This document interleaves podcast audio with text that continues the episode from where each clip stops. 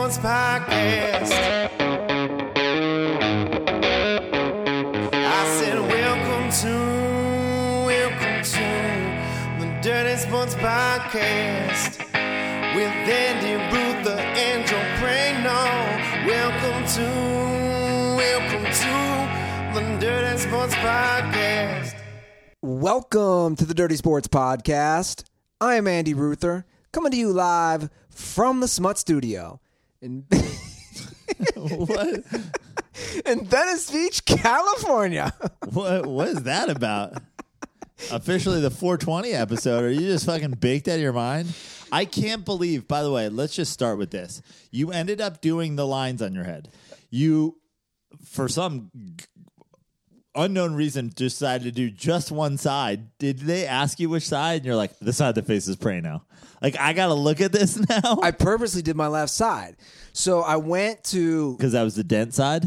yeah, it was the dent side. Exa- exactly. It's got meaning. So Don't look at my eye. Look at my look at the lines in my face. So I went to uh, Exquisite, isn't that what it's called? Yeah, And uh, my boy Trippy.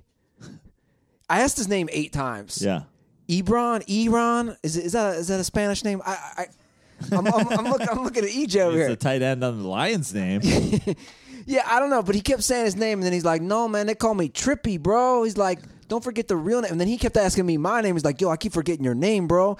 And, and then he had his You're name. like tricky. It's tricky, tricky, tricky. he even had, and then he pulled around his hat. He goes, "See, Trippy." It says Trippy on my hat. I'm Trippy, and he was for sure stoned out of his mind because my lines aren't straight. But I think that gives another cool Actually, I think it's better than if they were straight.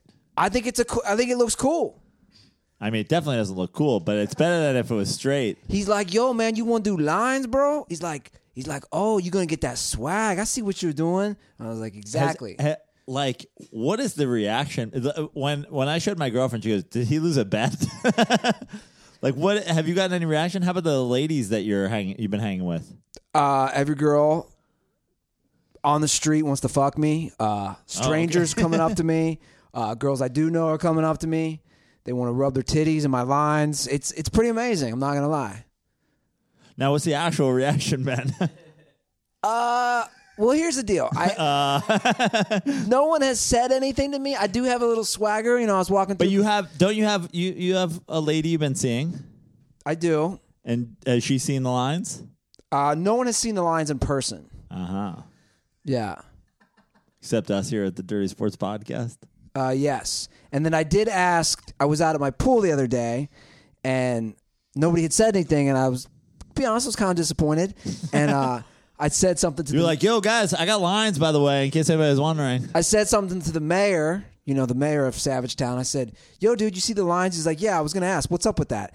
And then when Dr. Margaret walked out, she walked Uh-huh. out yesterday too. She's like, oh my God, what happened? Did you have surgery? And I said, uh, and then and then the mayor goes to her. He goes, "What do you think of Andy's haircut?" And I don't think she saw the line side, and she just goes, "Looks very German." And I was like, "Oh man, nobody's noticing the lines." And I felt bad. You know, her family had to escape the Holocaust in Germany, so I was like, "Man, so, not a compliment. yes, not a compliment." I think it looks fresh though. Can you zoom in on these? Can you zoom in on these lines? I mean, from this angle, it's un- it's like incredible with, I the, with the light in the background. I think it looks great. In So fact, you went into Exquisite, and you just waited. You, you just did a Christopher Walken, and you sat there and just waited for whoever was up next. no, I went in the day before, and I knew it'd be a good spot. Yeah. because I went in the day before and there was three dudes from three different races waiting. Let's talk about let's talk about the uh, Notorious B.I.G. painting that they have in there. That's that's the best painting since the Centaur. The Tupac one's just as good. Yeah, I mean, if you're if you're a West Coast guy, The Marilyn Monroe one, it's all the same painter. They got Yeah. good ones. Yeah. So I went in there the day before and there was a black dude, a Mexican dude, and a white dude all waiting. So I was like, oh, this is a very eclectic barber shop, very Venice like. So I go to the dude with the beard and all. yeah, it was a black dude, a white dude, uh, Mexican dude, and a homeless guy. They all cut hair there. So the dude with all the tattoos and, and the big beard, he didn't understand about going the next day. He's like, he's like, yo, man, there's a line. It's gonna be like an hour and a half. And I go, I can't do that. I go, how about tomorrow? And he goes, like an appointment? I go, yeah, like an appointment. And he pulls out this ratty notebook with just random words on it. And he goes, "What time?" And I was like, "How about 11 a.m.?" And he's like, "That's cool." So then I go in the next day, and and he's smoking a joint outside the barber shop with it looks like a customer. And then they go in, and I walk in, and I was like, "Hey, man, uh, I had 11 a.m. appointment." And he and he points to what definitely does not read anything like Andy. And he's like, "Oh, that's you?" And he's like, "Oh yeah, I forgot. Hey, Trippy, can you get this guy?" And then Trippy took care of me. But Trippy was a fan of the lines. Trippy was like, "Yo, you doing that swag?" That's what Trippy Trip Trip Trippy kept talking about. You know, and he announced it to the whole barbershop when I left. He's like, "Yo, man, look at his lines, bro." And I did a twirl. Did he pay, take a picture for his Instagram? He did not. Oh man, that's how you know you made it. But he told me, he goes. But he told me he would next time. what Trippy told me was he said, uh, I said, well, how's this gonna grow back and shit? He's like, yo, man, just come in here in like ten days and I'll fucking, I'll get, I'll get it looking fresh again. I can, you know, spruce it up again. So yeah. And you know what? This is the beginning of lots of weird shit with my hair because that's kind of you know what this reminds me of? When I was uh, when I- fourteen. no, when I was like 22, 23, I uh, my buddy who's a, a, a rapper, well, Doug Ray, who who has a the now defunct, short lived uh, attempt for a dirty sports song. He used to do the Kooks theme song. Yeah, I know Doug. he went on uh, he went on tour and he was like, "Hey, dude, come tour manage me." He's like, "You'll you basically you'll drive, like we'll do all this shit, like you'll just be in charge of the tour." It was just him and me basically on tour. Yeah. And uh, I was like, "Yeah, all right." So the night before he left for a tour, I got into a bar fight and I got my fucking ear just mangled. Some guy like kicked my fucking ear in, and it was all smashed up. And I was driving my right ear, and we got on tour, and he was like, "Yo, you're." He's like, I can't look at your ear, bro. He's like, it's fucked up. And then he's like, forget it. You're not driving the rest of the tour. He's like, not till your ear uh, heals. I have to look at this this side, and it's just like it's the only thing I can look at. You're Is your comparing- fucking, your you're- fucking weird weird lines. Your mangled ear. yeah, because I can't stop looking at it. With and I my kind of want to make you switch sides of the couch with me. Do you don't think it looks good? I think it looks great. I mean, it's there. That's for sure. Yeah. I mean, you just went one side. Why would you go both sides? Symmetry? What's the deal? I don't know. No, here no, because here's the thing, dude. To me, this I mean, is why would you go either side? Is my question. no, because here's the thing. Like when I look at, let's be honest, most people with lines are black dudes. When you look at black dudes' hair, Mm-hmm. they don't go both sides. I don't know. I do you watch the NBA? Black dude's got some cool designs. That's where I want to go. I want to. I want him to get like thust in the side of my head now. Oh, you're going full Anthony Mason now. Like, let's let's in put God's hands. cha-ching. yeah. Let's just let's just do. Uh, what was the was that the Rally's commercial that he had? Who?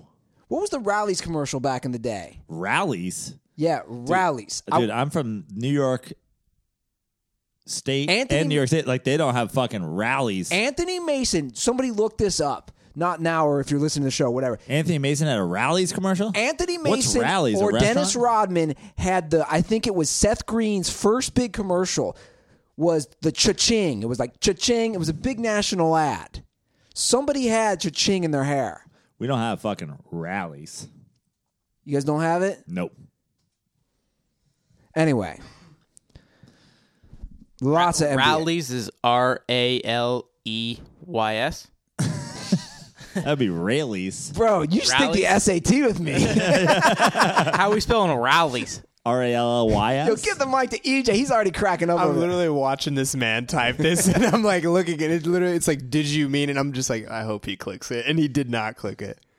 Oh, dude, It's it's, Rally's. It's We had two, we had two R-A-L-L conference finals. Y-S? We had Yeah. two conference final game sevens, and we're talking about how to spell Rally's. oh, Figure they're out- owned by Checkers. It's the same company. It's a big thing down south. Anyway, let's get to the conference finals. Okay, great. Where do we you- start? I was just going to ask you that. Well, why don't we why don't we work backwards? Why don't we start with the the the game that's freshest Okay, in our memory? you you're taking some heat already. Well, not really. I, I disagree. I'm taking heat from who? Tug Coker. Oh, Tug. Yeah, but th- so Tug texted me. Well, let's let's hold on. Let's hold on on the Tug. We'll get to the Tug thing. Let's just talk about the uh let's talk about the game in general. Who was it? Dennis Rodman? Anthony Mason? No, well, I was right. It, This is it was it was Seth Green. Yeah, did the cha-ching 1992 Rally's commercials. That was like his first big thing. Now, I don't know who did it in their hair. I- no one gives a shit. That's that's the important thing. okay, go ahead. 1992. What audience are we? People who are in the random part of the country has Rally's that also watch television in 1992. Well, the problem is you shouldn't have given me marijuana. This is where my head's at. There's zero order to the show. But we are here to talk NBA conference finals, so go for it. All right. Well, we got Warriors, Cavs again in the finals. Uh, we had a game seven tonight in Houston. Essentially, the big, I mean, the game changer is no Chris Paul game six and seven. And the Rockets come out big in the first half of this game. The Warriors which I'm, I want the scientific basis behind, have their third quarter that they have all playoffs, all regular season. This is their thing. They come out hot in the third quarter and 18 point swing. They were plus 18 in the third quarter. They were down 11 at the half, up seven at the uh, end of the third, and that's basically where it ended. Then they just paced them the rest of the game. I don't know what the third quarter thing is, but they do it They do it all the all time. the time. I almost said in the at the end of the first half when it was like between 10 and 13 and 15 I was like what is a comfortable lead but then I didn't want to say it cuz I didn't want to jinx them into having a big third quarter but they did anyway because that's what they do what like I, I mean there is there is no explanation for it other than they've done it and so it's a self-fulfilling prophecy of we're going to have a big third quarter right You know what I think it is? because there's nobody's making any adjustments I think it's just this is what I think it is. It's like they take a minute to get warmed up. a, a half of a game of basketball Yeah, but hold on. And they also are they know the Warriors know how talented they are. They're this isn't the 70 this isn't the 73 win Warrior team, dude. This isn't this isn't the hunger, the drive, all that shit. They're just like we know how good we are, now we're going to actually give a shit. Right. I mean, certainly in the first half, it almost looked like it was just a matter of will. Look how they started the game. Yeah. How many fouls did they have in the first yeah, two Houston minutes? just wanted it more. They won every 50-50 ball. There was a point in the middle of the second quarter where they had more offensive rebounds than the Warriors had defensive rebounds. Steve Kerr didn't even Steve Kerr, who's always jovial and will make one-liners during the interviews, Yeah, told David Aldridge that was the worst quarter they've ever had. in the first quarter. Yeah. And then walked away. And I mean, this series, the whole the whole thing is both of the those teams and both of those coaches kind of were just like, we're just going to keep playing our game, and what happens happens, and that's a great look. I, I like Steve Kerr. I've said that before. Uh, I I like him a lot more even this week when he took it when he was taking shots at the NFL, but. Uh, it's a great position to be in if you're Steve Kerr to say like we're just going to keep playing our game. It's like yeah, well if I had your fucking roster, I'd keep playing my game too.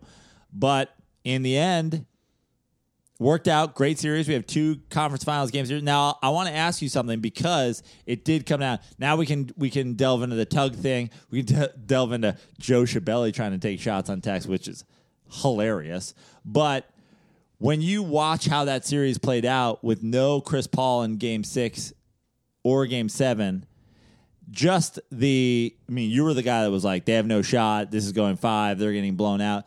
You've been very critical of my boy, Mike D'Antoni.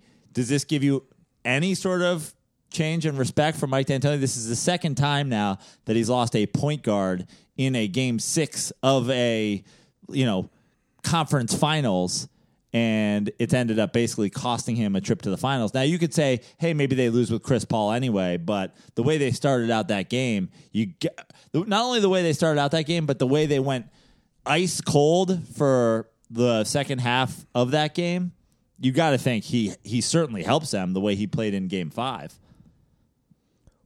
Chris Paul? Yeah, Oh, of course. Yeah. Look, no, no I'm not going to take anything away from, you know, you're losing your second best player. I mean, that's, come on. not only your second best player, but maybe a guy who's just like going to be a little bit more stable Yeah. of an offensive threat than uh, a James Harden, who's you know, I mean, he's a very explosive player, but Sure. I mean, it's wild, dude. You saw it, and we'll obviously we'll get to the Eastern Conference, but you saw it in both game sevens. Both teams that lost game seven shot not just bad, historically bad for Game Seven.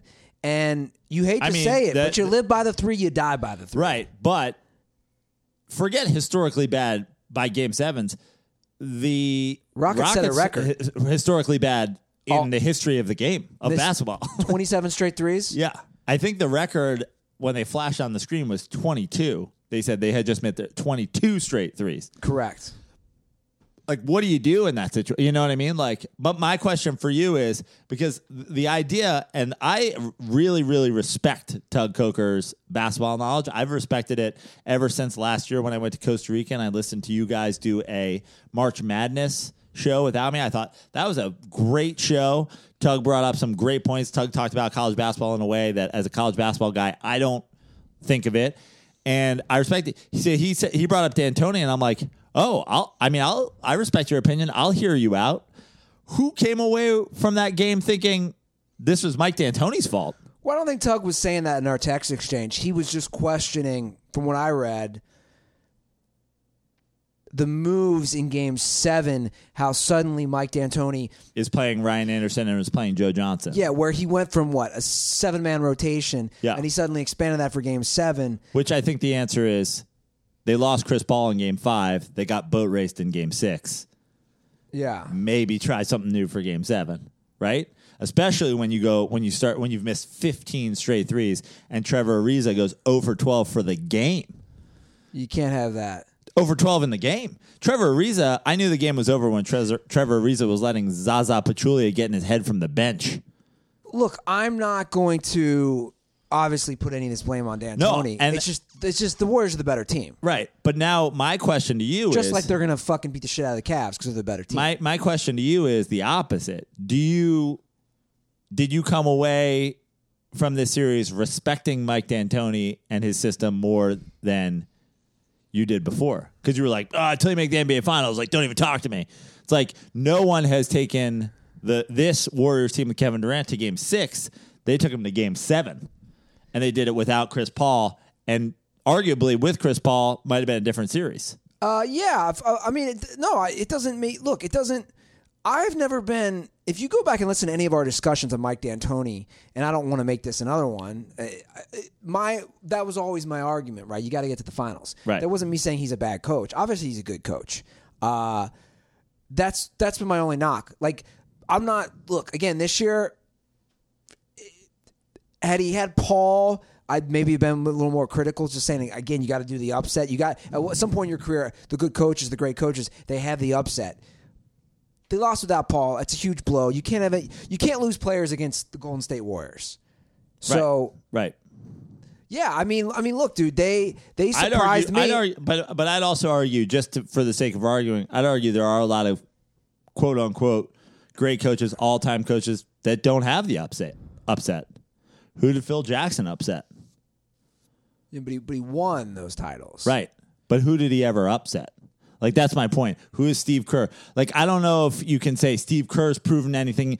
Did anybody think that Steve Kerr outcoached Mike Dan- D'Antoni in this series? I would have said it was the complete opposite in this series. Steve Kerr looked lost at times in this series. How so? How how did Steve Kerr look lost? Yeah. I mean, talk about rotations. That guy was playing like if if I What am you got against Swaggy P? yeah, like what what is Swaggy P doing on the f- on the floor at moments in this series? What is uh I, is his name Quinn Cook? Yeah. Is that his name? Quinn Cook? Where's Quinn Cook taking doing taking the It sounds like a '70s soul soul singer. yeah Quinn Cook and the Pips are taking the fucking the game winner like uh, like forget how to get the shot in that situation. What's he doing on the floor? I think Quinn Cook's on my fucking Spotify soul list. Uh, I mean, there were certainly times I think you could say just in the way that they were attacking, uh, the that the, the the Rockets were attacking the Warriors defensively. The where you're like you're not just going to change up, and I understand that they're more talented, and I also understand that that's part of Steve Kerr's job is to say, hey, we have the most talent. I'm an ego manager. I'm whatever. But like we even see that that little speech he gave Kevin Durant that they got him on mic'd up. I don't I don't even remember what game that was. Where Yeah, where I saw he- it. He's giving him like speeches about Michael Jordan. Was that five? Speeches about Michael Jordan, how Michael Jordan's. like, Hey, how about just tell him to pass? like fuck. Does this have to be some like veiled? This is what the great players do. Hey, buddy, stop fucking playing hero ball. Yeah, but I'm not going to question Kerr. I mean, if that's what he's got to do to get Right. to Durant, my, you know, my point my point my point is simply this. You when you're a Phil Jackson type when you have the when you have the most talent you become an ego manager. You become Sure. a guy. And and in this series when it came down to like strategizing how to attack each other I think Mike D'Antoni did a better job of how to attack the Warriors in as proof with them playing a seven game series against the Warriors that nobody does. Ever. Yeah. so that's uh, you know that's where I'm at. Well, I- you know, I, I got a text from our, our intern right in front of you, Trevor, which I thought was an interesting point. And I'm just going to say it on air. He said, We haven't played yet, and there's already drama between Joe and Tug. We we have drama.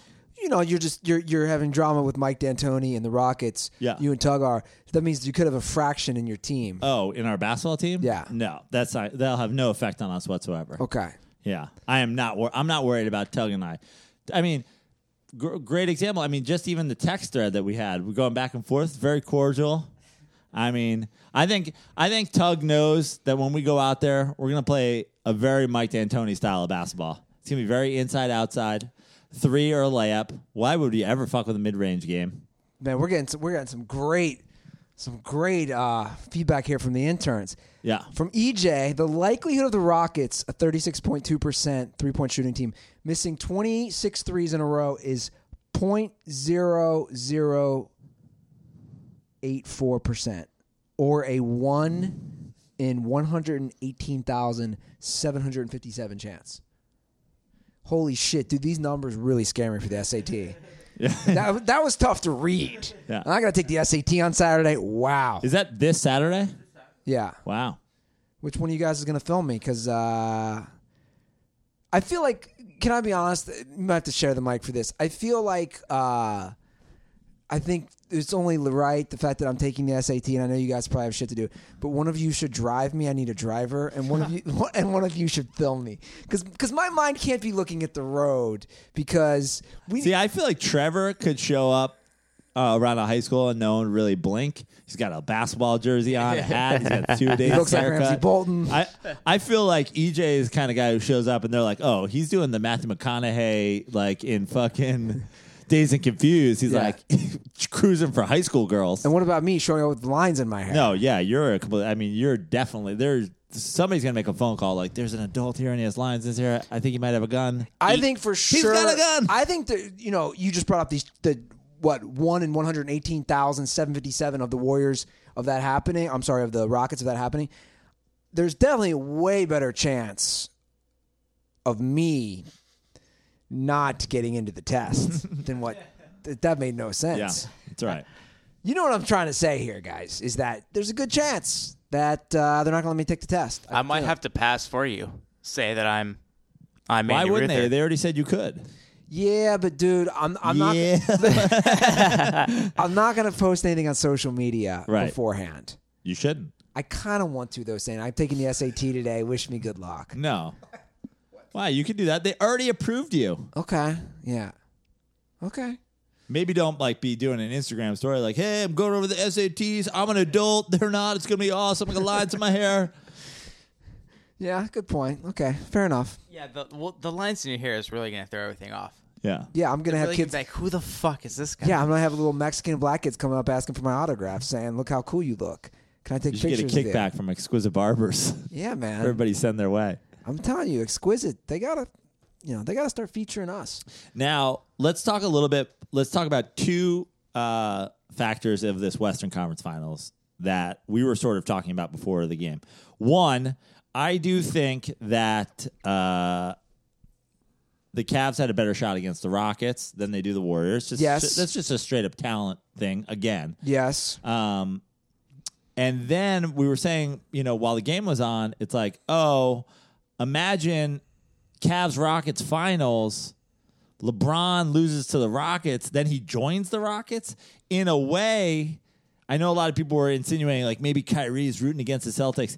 In a way, do you think LeBron is like low key happy? Like now he has the option to join the Rockets next year? And do you think and do you think that's like a potential destination for him after watching this series? Well, obviously, if LeBron went to the Rockets, I mean, holy shit, does that change things? I don't know. I mean, LeBron go look. LeBron just dragged you and Trevor and EJ to the fucking That's what- that's what I'm saying. Finals. So yeah, I think if he goes to the Rockets, who have the best record in basketball, they'd be tough to beat. LeBron. Here's the here's the thing with LeBron. I don't even want to speculate. I'm so sick of hearing, oh, he's for sure going to L.A.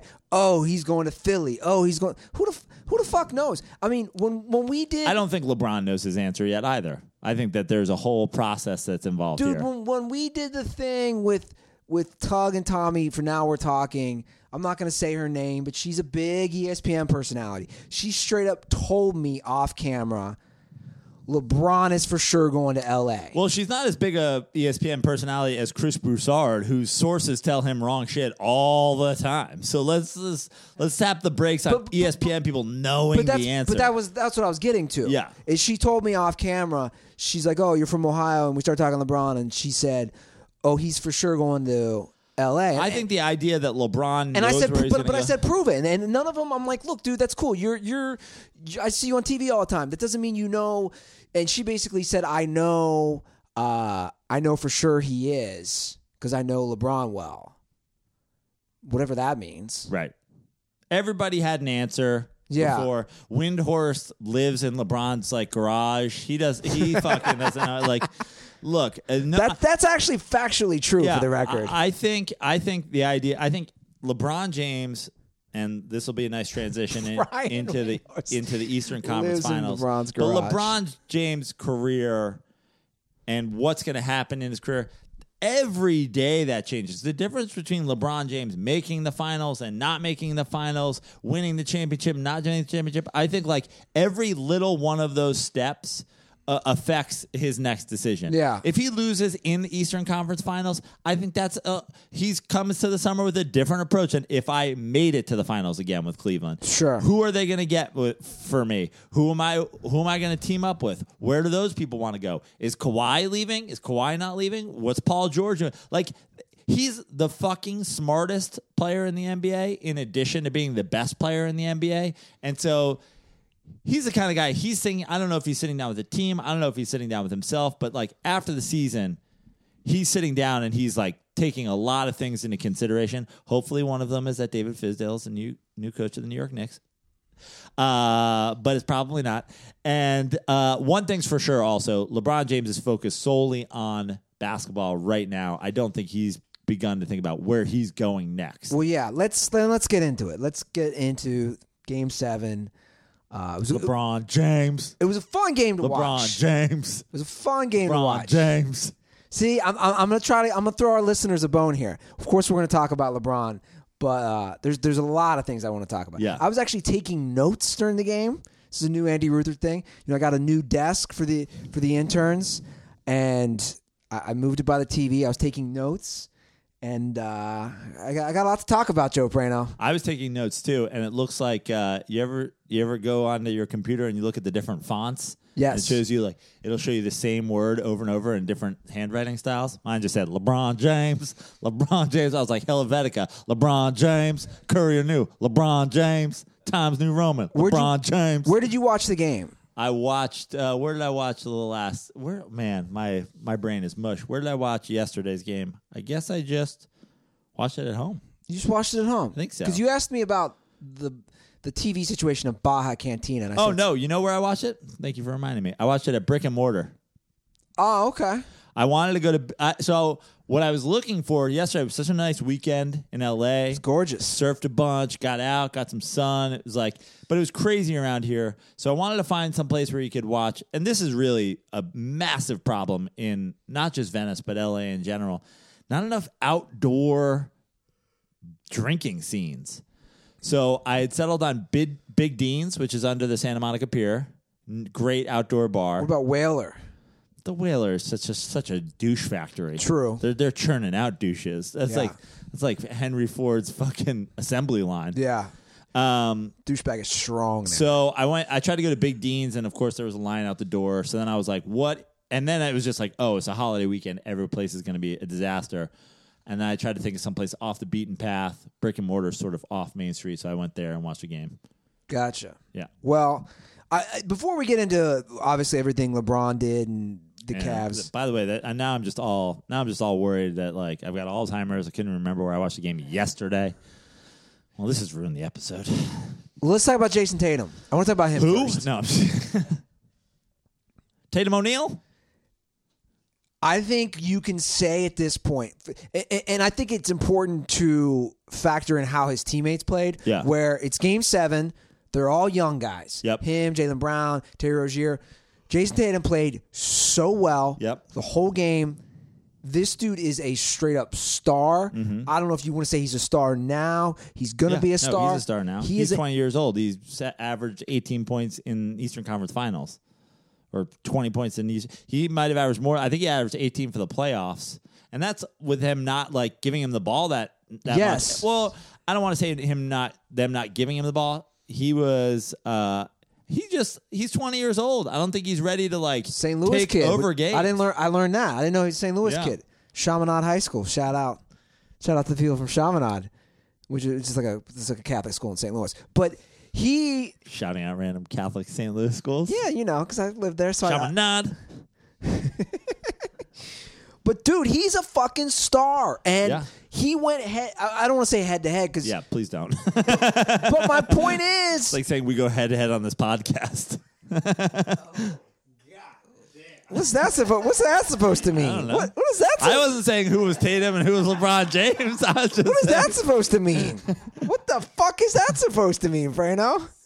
What the fuck is that supposed to mean? I've already said this before on the podcast. I'm John Stockton. You're Karl Malone. I'm just saying you hold your own. yeah, I'm the fucking host. I got to keep this show rolling. I'm John Stockton. You're Karl Malone. I thought we had agreed on that. We, we picked our 90s NBA players. You're the mailman. You have sex with By the way, 13 can year old imagine? girls. Can we get a Photoshop of John Stockton with Ruther's lines in his fucking comb over? His fucking side part. I look fresh, man. I look fresh as hell. So Jayson Tatum, I I'll be honest, I didn't really fully get to watch him until this entire NBA playoffs, like in depth. Dude is a star. Yeah. Can we agree on that? Yeah, I've The- I the- knew I've known that already. But yes, if, absolutely. I mean, uh, Gordon Hayward went down, and it it happened almost immediately, right out of the gate to start the season. He was fantastic. He had he had the he hit the rookie wall, which happens. He had he had a rough patch after the All Star break, but the idea that he's 20 years old, that they I don't know how many games he played in the regular season, but they went they played a lot of games in the playoffs just to get to the Eastern Conference Finals, then to go seven. They played seven against Philly. Uh, did they play seven? Did they play seven in the first round? They didn't play seven against Philly. They played six against Philly, right? I think it was five. Either way, they played a lot of games. They had a seven game series. They had a seven with Milwaukee. Milwaukee. For I knew they had a seven game series. Yeah. And then they had a seven game series in the Eastern Conference Finals. So this guy's playing 90 games this year, 100 Yeah. games this year, and at and at 20 years old, being 90 plus games into the season and playing like that, it's pretty unheard of. Yeah, it's great. I mean, I know we got a lot of Kobe slurpers out there, but if go back to Kobe's early days when he was airballing fucking threes in the finals as a 20 year old. He wasn't even playing. Kobe was Yeah. getting 16 minutes a game back then. You That's- remember the airball bonanza against the Jazz? Oh, I remember. Yeah. Kobe. That's what I do. That's why. that's how I alert bartenders that the thing I'm going to throw in their garbage can is going to come up ten feet short. I go, Kobe, help me with that, bro. Shots fired. Serious question though, and I got to give my, my older brother a shout out for this because he texted me this. Better coach, Tyronn Lue or the coach from the original Teen Wolf movie? I mean, I think it's got to be the coach from the original Teen Wolf movie. For one, you remember the coach in the Teen Wolf movie was always chewing gum. Yes. That means he closed his mouth occasionally. True. Unlike Tyronn Lue. Also, serious question. Remember the fucking never play cards with a guy with a guy named after a city. Never date a girl with a dagger tattooed on her chest. I believe it is. And uh, what I don't forget the third one. And then everything else is cream cheese. Do you think that Tyronn Lue said anything smarter than that in the entire Eastern Conference Finals, like during the locker room, during No. pregame? No. There's no way. And, and, and I and I got to take a dig because they're good announcers for sure, and we've talked about this. I got to take a dig at Van Gundy and Jackson because when this game ended yesterday, or in the in the waning moments of the game, Van Gundy brought it up again. When are we going to give credit to Tyronn Lue? This guy doesn't give any credit. This is the fourth straight Eastern Conference Finals, and it's like, come on, Van Gundy. Why? Why have the Cavs made four straight Eastern Conference Finals? Yeah. literally zero of it has to do with Tyronn Lue. It's all LeBron James. Okay, Also, gotcha. I mean, color me not surprised at all that Mark Jackson and and Jeff Van Gundy want to give credit to a coach that had a good team and then achieved something, even though their coaches were completely fucking useless. Spoiler: that is Mark Jackson and Jeff Van Gundy. These guys, like, oh man, remember that time Tracy McGrady lost his goddamn mind for a month? Let's talk about how Jeff Van Gundy's a great fucking coach. Oh, remember that time the fucking he took over for Pat Riley's Knicks and didn't do a goddamn thing with him? Oh, except try to fight Alonzo Mourning's shin. Mark Jackson. Oh, remember when he fucking got fired and his team immediately became a dynasty? Yeah. I know. I, I, I like Jeff Van Gundy as a broadcaster. They're both great broadcasters. I like. Mark Jackson's broadcaster. Yeah. But I guess those who can't coach broadcast. yeah, You know? which is fine. Yeah. Look, we can't do it all. I mean, not everybody can have cool lines like me. It's you know, it's just something that only certain people. Steve Kerr, not a great broadcaster, you know, back in the day. He was like, meh. Yeah, I agree. I like Kerr, I like Kerr better as a coach. I want to bring this up because we got to get into LeBron talk, and obviously, the, you guys know how we feel. But I thought about something when I was lying in bed last night. When I was when I was sh- Harambe over your head, the centaur staring at you from the corner. Yeah, there was a lot going on. There's a lot of animal activity going on in this uh, smut studio. But this is what I want to say to all you guys who are like, oh, stop talking about LeBron, you're slurpers, blah, blah, blah. Pick any player in the NBA, any player besides LeBron James, put them on this year's Cleveland Cavaliers team. You cannot name, and I thought about it, and I thought about different but- scenarios. Hold on, you cannot name one player who replaces LeBron, can you, on this year's team that takes them to the finals? Well, here's an here's an easy way of determining that. Okay, here's the easiest way of saying there's absolutely nobody else because nobody else made the finals. So it's like, oh, Anthony Davis. Anthony Davis had a better roster, didn't make the finals. Okay, Kevin Durant almost didn't make the finals, and his roster is way better. James Harden didn't make the finals. Jayson Tatum didn't make the finals. Eh, Like the only two teams make the finals. Only LeBron James made it with a fucking ragtag bunch of. We'll we'll we'll one day talk about this team the way we talk about the fucking Mo Williams, Anderson Varejao team. We're like, remember when Kyle Korver was the second leading scorer in the Eastern Conference and he went to the finals? Like who else? Nobody else. That's why they're not there. If they were there, then they would have done it. this team is a little better, though, right? I thought about that too, than LeBron's 2007. Because he, he's had, well, obviously Kevin Love didn't play last two games, but he's had Kevin Love. And how's Kevin Love played? Kevin Love sucks. He's has he's had some games though. Statistically, this is the worst team that he's taken to the finals. It is. Yeah, I saw earlier um, that that team, the, the 07 08 team or whatever, Yeah. they were better defensively.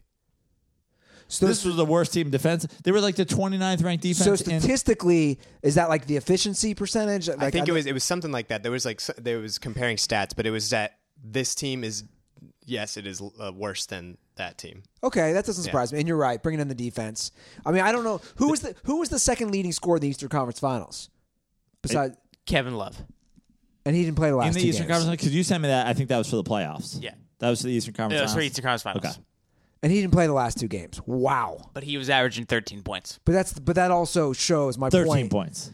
But that shows my point is that he didn't play. Just in case you were wondering, when Allen Iverson went to the fucking finals, Dikembe Mutombo averaged sixteen. He's a fucking meme. Wait, Mutombo was on that Sixers team? Yeah, I just remember Todd MacCulloch. Remember him? yeah. Wasn't he on that team too? I don't think so, but maybe he was. I don't know. Who knows?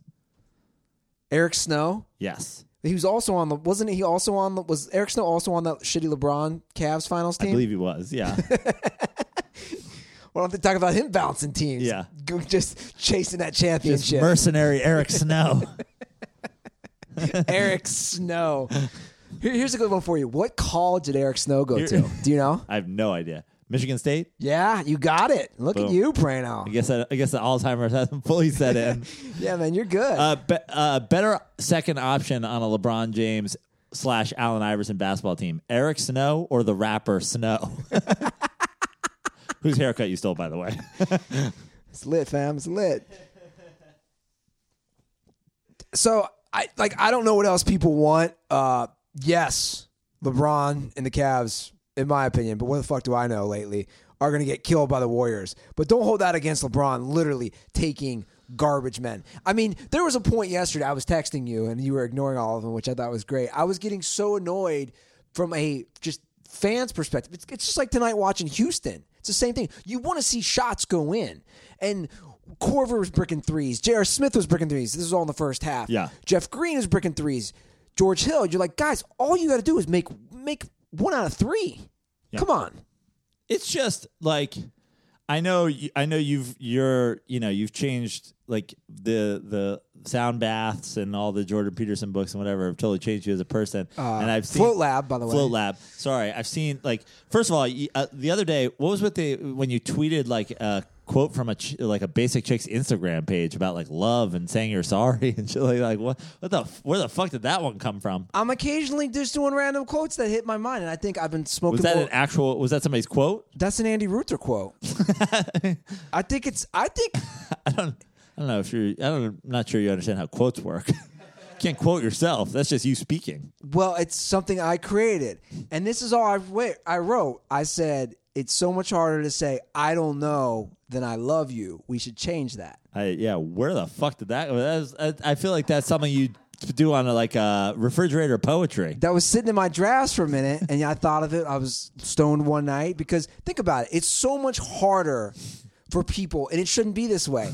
Just to say I don't know. Everyone likes to act like they know things. There's a there's it's it's harder to say I don't know than to tell somebody you love them. That is wrong, dude. And that's maybe for more for Dent Report, but I'm just putting it out here on Dirty Sports. But anyway, my point in bringing it up was uh, your. I I do like how lately your LeBron tweets have been this respect. Like, can we just respect him and respect him, respect him?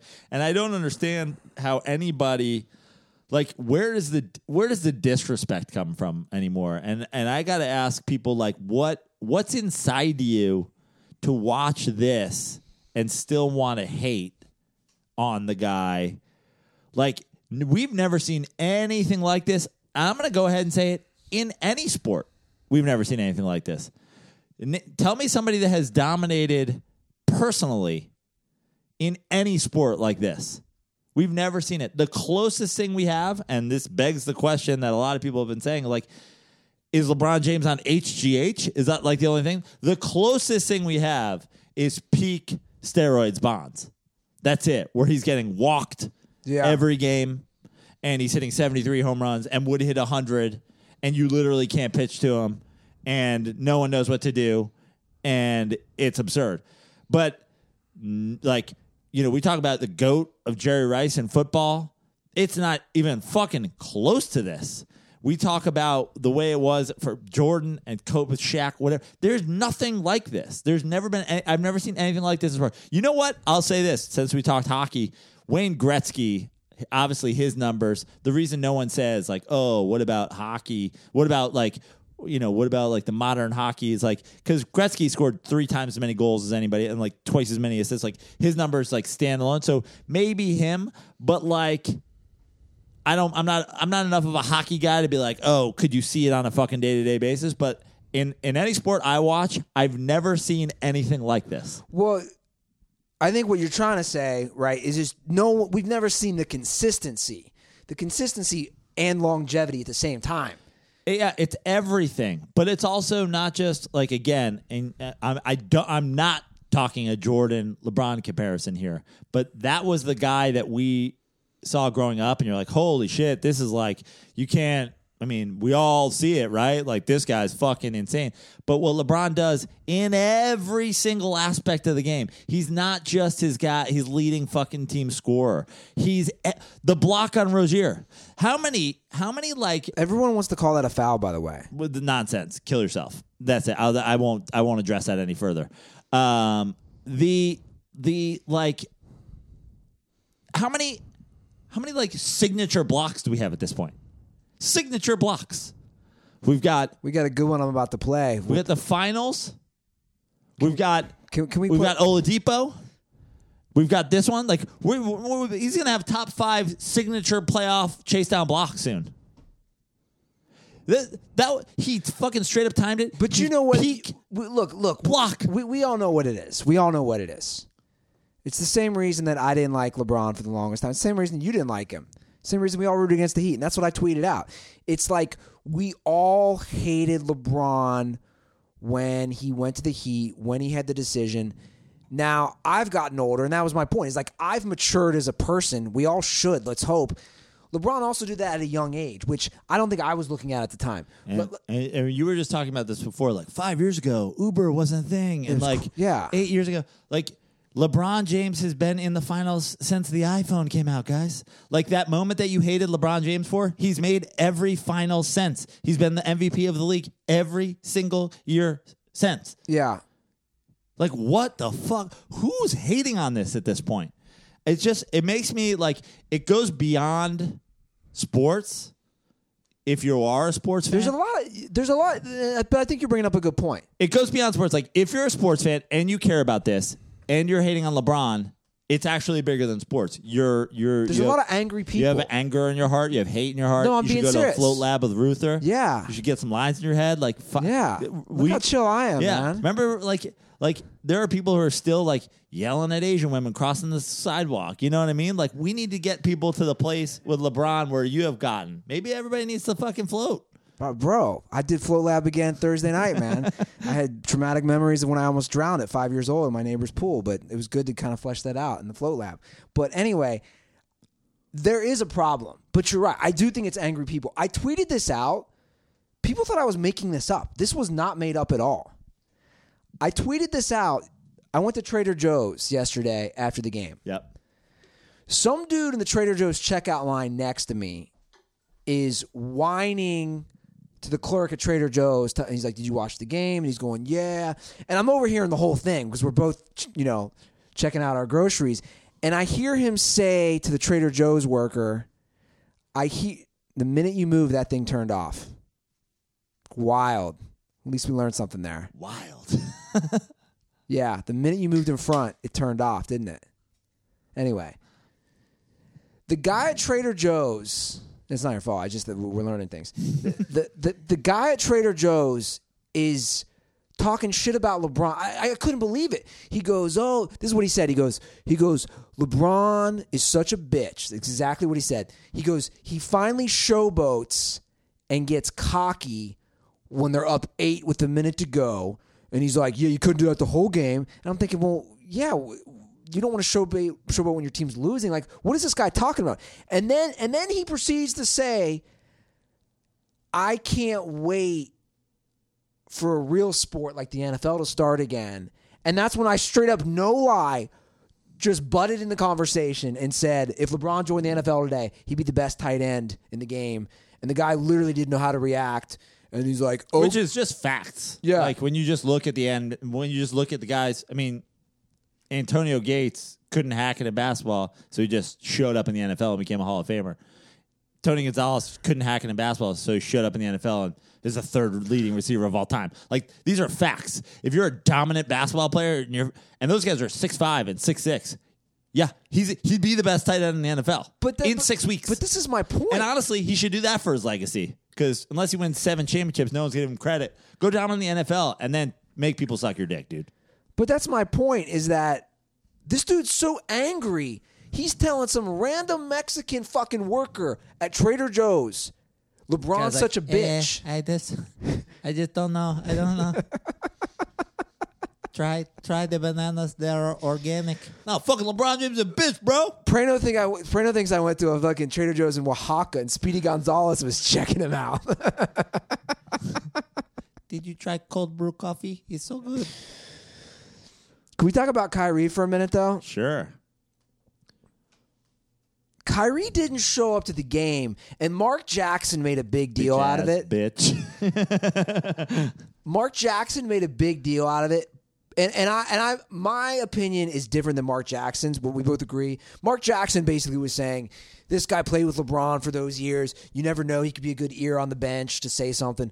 Where I think, okay, you know, I don't know if game strategy. Like I think Brad Stevens has this down. right. You know, Well, forget that. But just like what, like why, why, like, just it's just one of those things. Like, who's who's in your ear here? That's not like, no, dude, definitely go to the game. Yeah. No, no, I'm not talking. Yeah, my, my point is that that's what I want to get to. I just don't understand because he's been at most games. Gordon Hayward's been at every game, and I don't know if you guys saw the story, but the story is that Kyrie Irving was getting his nose fixed basically 'cause he broke his nose, his deviated septum, Yeah. which is a fucking nose job. For the record, he was getting a nose job. Whatever.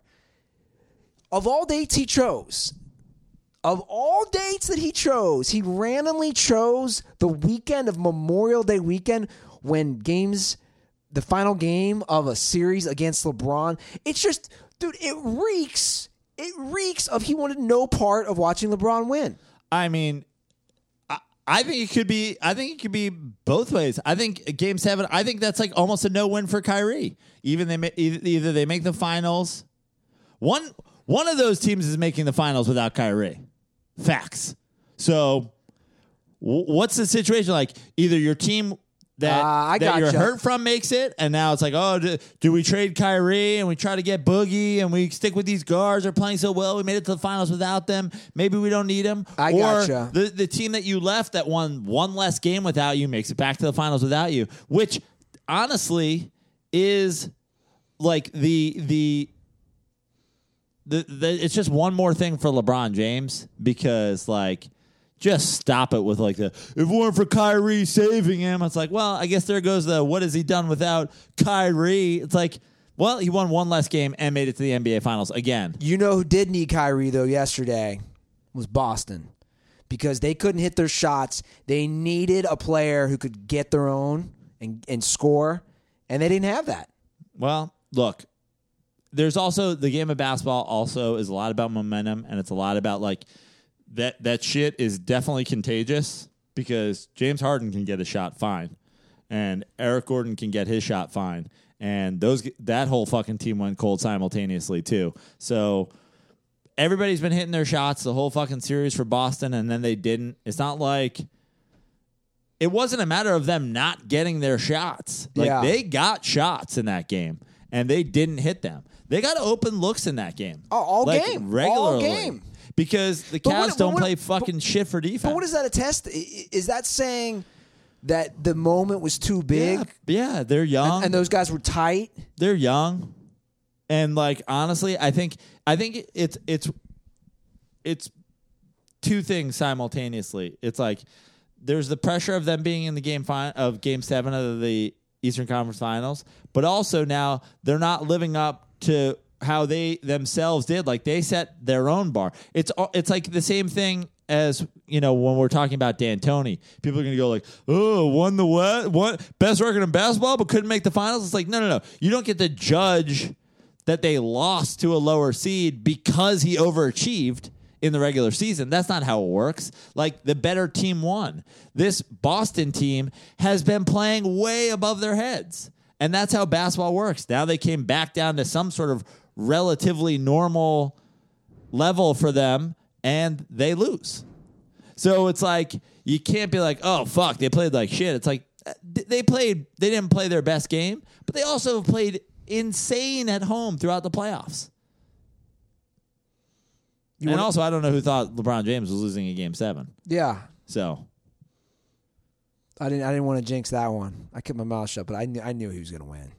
I had. I had my faith. But, but but seriously, you have the young guys. I think both. I think I'm pretty sure both uh, Jalen Rose and Chauncey, yeah, picked the Cavs because of that reason. It's like you're going against LeBron. And Paul Pierce, I'm assuming, picked the Celtics. He was uh, he wasn't in the studio because he was in Boston. Did you see the post game interview? How how speaking of salty, yeah. How salty he looked. That dude's fucking. They should change his name to Morton. That dude's so fucking salty. They should give that motherfucker an umbrella and some galoshes.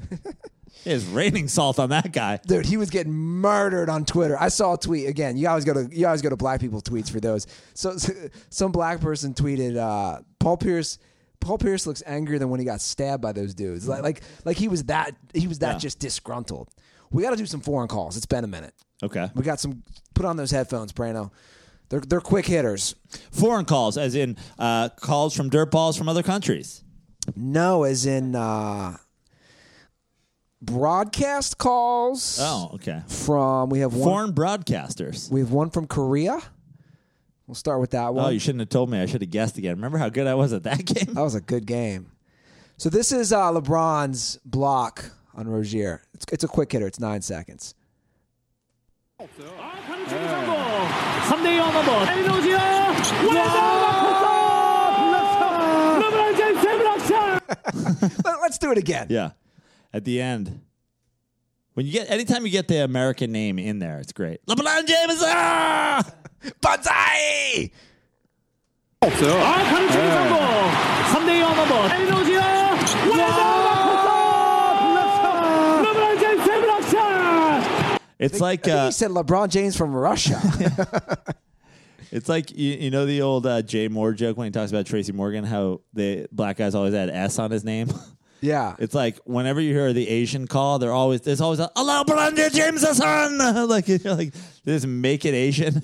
LeBron James. Why is there? Why did you add eleven A's to the end of LeBron James? LeBron James.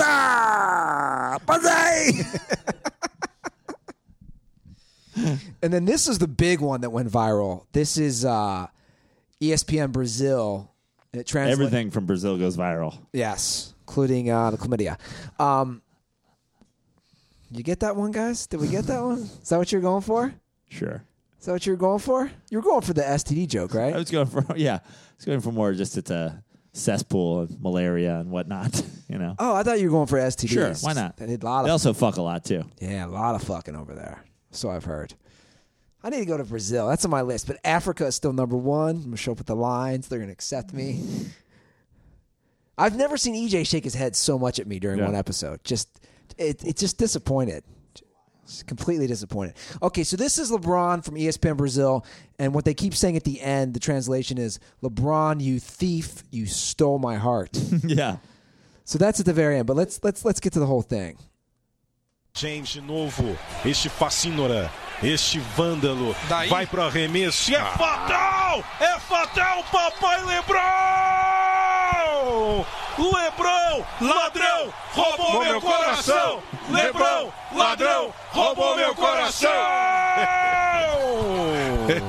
What is it? Give it to me again. It's LeBron, you thief, you stole my heart.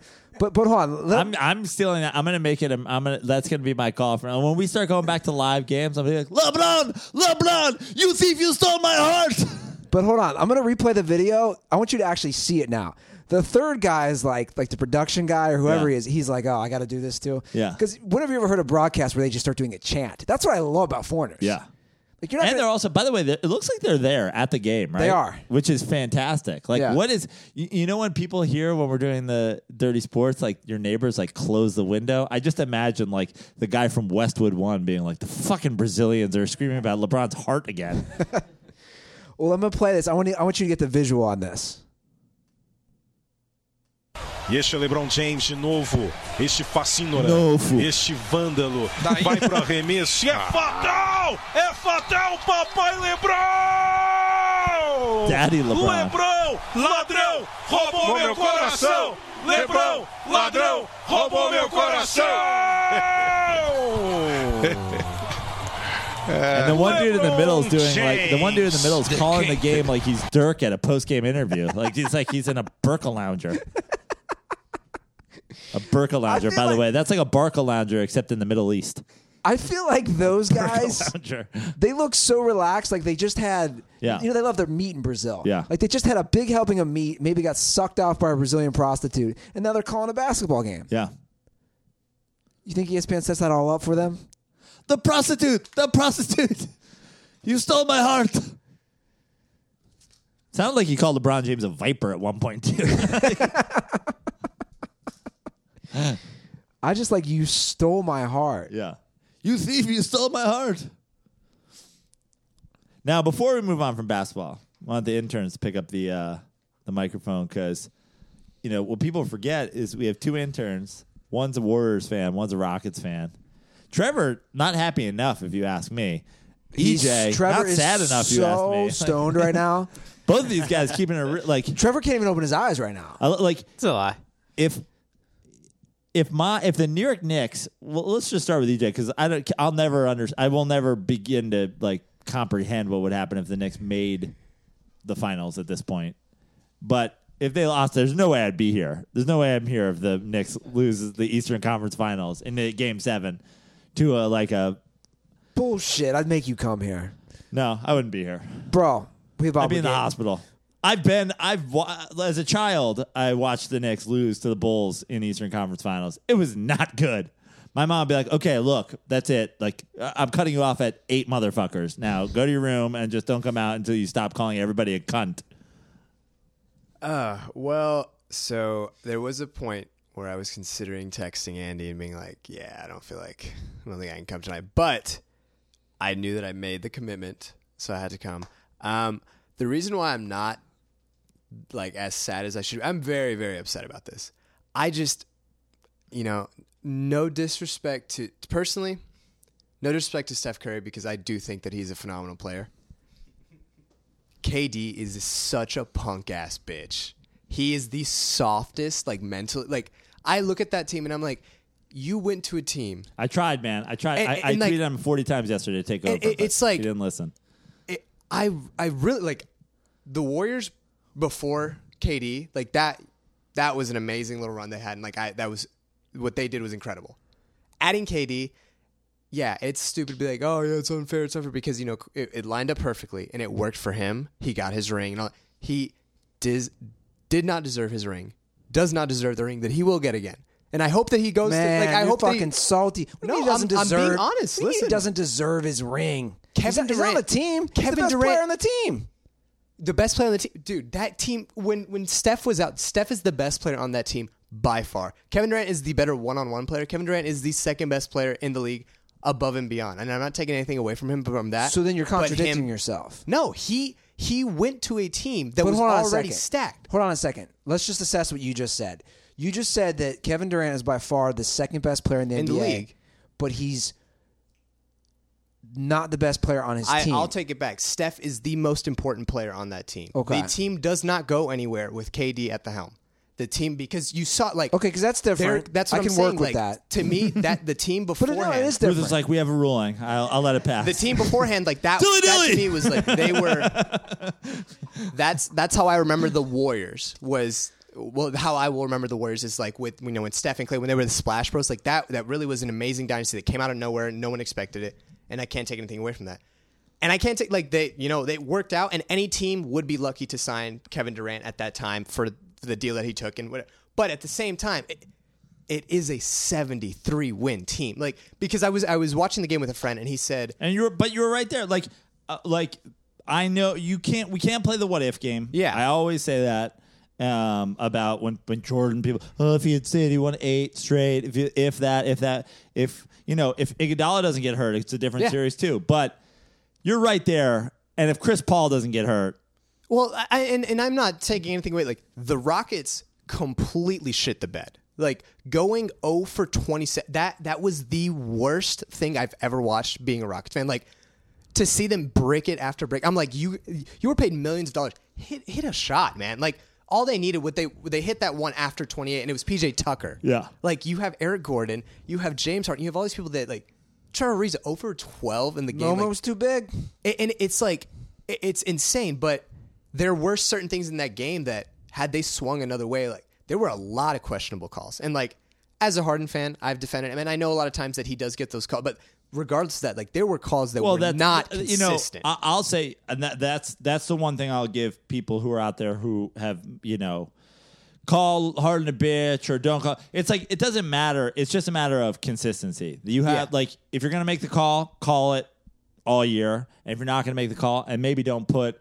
You know, people were tweeting a lot of the basketball bloggers, a lot of the uh, advanced metrics. The blog boys, as Kevin Durant calls them, who he hates so much, were pointing out that Callahan, who's one of the refs, calls like a third as many of the fouls on Harden as any other referee in the league. You happen to have this game. But uh, I'll, I'll give you the one thing, and I'm not making an excuse for the Rockets and I'm I was rooting for the Rockets, Yeah. obviously, but uh, you have to be consistent. And Yeah. James Harden goes into that game, and suddenly, a, a, the what has been a foul the whole year isn't a foul. I I'll give you that. But look, we can play the what if game all all the time. It, it comes down to this. It comes down to they missed 27 straight Yes. threes. And, and and in particular, Harden and Gordon were four of twenty five. yeah, no, I and I agree. Think, think Totally. about if they just hit four more total. If they're eight of twenty five, which is still awful, Yeah. which is Kobe Bryant, NBA Finals 2010 Game Seven. Look that shit up, fam. But yeah, like it's those kind of bad numbers. And I and I Right. agree totally. Like I am not saying that it, Harden, as the leader of this team, deserves a lot of the blame tonight because, as again, I am the biggest Harden fan, and I will always love Harden. He Does Harden his- give you a hard on? Yes, he does. His personality, though, he's gonna have to figure out how he's gonna overcome this because the the fact is when he when they're sh- just playing horrible, he realizes I'm the best player on this team. I have to do everything, and he trusts nobody else, and he dribbles the ball out, and he wastes the entire game, and like then he takes these ridiculous shots and. As a leader of a team, you can't do that. And you know, honestly, Chris Paul is not going to be here that long. He's on the wrong side of 30. Like I love Chris Paul and he has that fire and that energy, which is what we needed tonight. But if Harden is going to be the you know the career long rocket, he's going to have to figure out that fire. But that's yeah, that's my opinion on it. And He, like sh- he should play Elton John's uh, song "Rocket Man" when he comes out on the court. I think that would be that would probably hype him up. That would fix everything. Right? We should do that. Sure. good Fire tune. D'Antoni, you're the coach. Good tune. That's gonna be it. Who's gonna see Elton John with me when he comes on tour next year? Because he's coming to L.A. I was I was already looking. EJ's just handing the mic to Trevor because it looks like Trevor's going with you. I was lo- you'd see Elton John, right? sure, why not? Go on SeatGeek, get some tickets. I was already looking. Now, Trevor, your Warriors. Man, you're just killing this ad vibe, Pram. I'm trying to just do a SeatGeek ad. You just like fuck that shit. Well, I'm just trying to get the blog boys out of the way. I think I'm we'll- randomly bringing up Elton John right now. I mean, I'm trying to work in an ad read I, mean, I here. thought you were going into it, but then you just left too much space. Uh, can't leave that kind of open space, bro. Trevor, talk about the blog Boys, then I'll do this ad. What do you want to know? What's the, what do you want to like? What do I, That's Trevor. Well, I know you said earlier, like, I'm not- super excited about going to the NBA. you said I'm not Finals. excited. It's it's hard to get excited when you've already expected them. Can we To talk be about who gives a shit about the game? Let's be honest. You you you did shrooms and uh, that's, that's what I want to talk about. You did shrooms at Joshua Tree with your girl. I, um, yeah, Share that experience. That's a Friday. fun time. that was a good time. Yeah, what Yeah, happened? there was two other people. There were a couple other buddies there. Okay. it was good. We didn't get far. We only literally got about But you found random shrooms. no, fucking no. What kind of shit is that, I Russo? thought I, I thought I heard you walked into Joshua Tree and there was like a patch of like wild shrooms. And you Oh, well, apparently you know nothing about Joshua Tree. One, no cows live there. There's nothing Yeah. grows there Two. besides Yeah, cactuses. just let it go. Two, if the, you know how many fucking drug addicts go to Joshua Tree every day, if there was just mushrooms there, they wouldn't last long enough for fucking Trevor to find them. Okay, yeah, I've never been to Joshua Tree. It's a trek out there. It's not. It's far from So here. where'd you get your shrooms from? Literally a chick here in L.A. Okay, how much? Uh, Jesus Christ. Girl, Yeah, what's her name? girlfriend's buddies got them for us. Okay, her friends gotcha. got them. I don't know if that'd be good for my brain now. I've done them twice, Uh, I I think they'd be good for you. but It, I, it I, enlighten you. I laugh a lot when I'm on shrooms. I was laughing my ass off. yeah, I was. I think it would be the best thing ever for you. You're in a much happier place, I'm sure, than the last time you did shrooms. I did them in Las Vegas in 2008. That was a good time, actually. I was laughing so hard when I was puking. I was puking uncontrollably. You know that happens sometimes, and I couldn't stop laughing. My As buddy, opposed to controlled puking. Good day, sir. You know, uh, you know what? You know what we should do. And a, and, an, and a fine eve to you, man. you, you know where we should do shrooms at? where The Elton John concert. See, my boy brings it. My boy brings it back. And you know I'm gonna get those tickets for Elton John on Seat Motherfucking Geek. That's right. You can also get those NBA Finals tickets on SeatGeek. I'm gonna go to a Reds Padres game this week. Get my tickets on SeatGeek. It's the only place I go to, Joe Prano. It's the only place the Dirtball should go to. In fact, we got a tweet today from Indi. What's his name? Oh, I'm forgetting his name. Indiana Dirtball. He was in Anaheim. Used SeatGeek promo code Dirty, and the reason you should use that is because you get twenty dollars off your first ticket purchase. Shout out to Zach Keller at IU Fanatic. Where was he? What game was he at? Looks like he was down in Anaheim. Oh hell yeah! Yeah. So guys, download the SeatGeek app and enter our promo code Dirty today. That's promo code Dirty for twenty dollars off your first SeatGeek purchase. Again, just download the app and enter that promo code in the settings tab. And that's promo code DIRTY for $20 off your first SeatGeek purchase. And I'm gonna put it out there. I'm gonna put it out there, Randy. I don't usually do things like this, but I'm gonna put it out there. If anybody wants to buy me a ticket to the NBA Finals up in uh, up in Oakland to watch my boy LeBron, I will buy beers for the whole uh, for the whole game. And I'm going to put it All out. the, the big beers, too. Not the little ones, big ones with 22, 34, however many. Fuck, I'll bring beers to the parking lot. In fact, I'll give you an extra $20 cash on top of that SeatGeek rebate, rebate, and I'll buy all your beers. And I'll bring Mushroom from Trevor's Girl. Well, I will put this out there. Anybody who wants to buy me tickets to Sir Elton John, yes, he is a, he is a, he is a knight, Sir Elton John. Uh, I will give you a handshake, and you can take a selfie with me. I'm not buying you beer. I'm just saying. Yeah, take you to Float Lab. We should go to Float Lab. Would you do Float Lab, Trevor? I think Trevor would do Float Lab with me. It seems like he's down for the experience. It's a good time, man. I'm telling you. I don't. Prino's not worthy of Float Lab, by the way.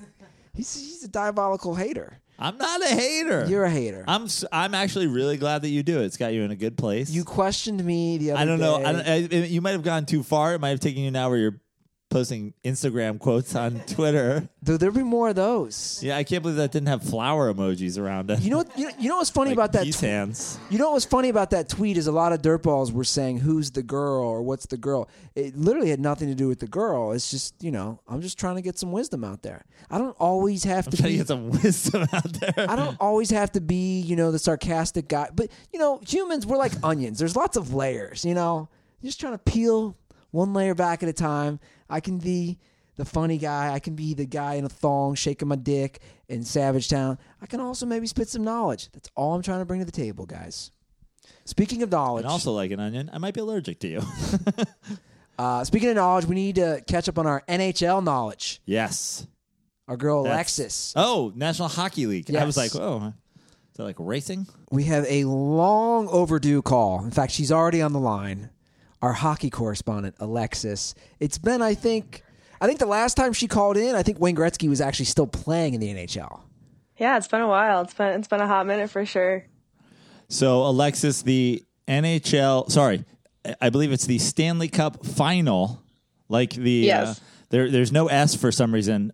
Uh, I still don't know why that is, but uh, has begun. It's be, it, it, it started tonight. Yep, first game was tonight. It, is the game over?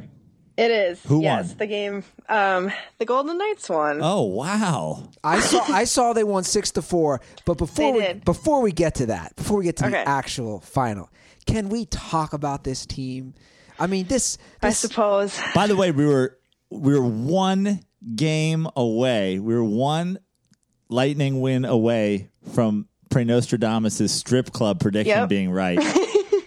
and then the, the the the bolts as they're called just didn't want to be in there. They didn't want Yeah. the they didn't want the lap dance finals. So now we got the I forg- fucking Capitals. I forgot about that strip club prediction. That would have been pretty exciting. Um, You know what yeah, I, the you know what I didn't forget though, Alexis. I didn't forget that Joe and I were always big team Vegas Golden Knights. You, for some You were. reason, since the, I mean, time before the season started, you know, Uh-huh. you for some reason were a hater. and what happened? Okay.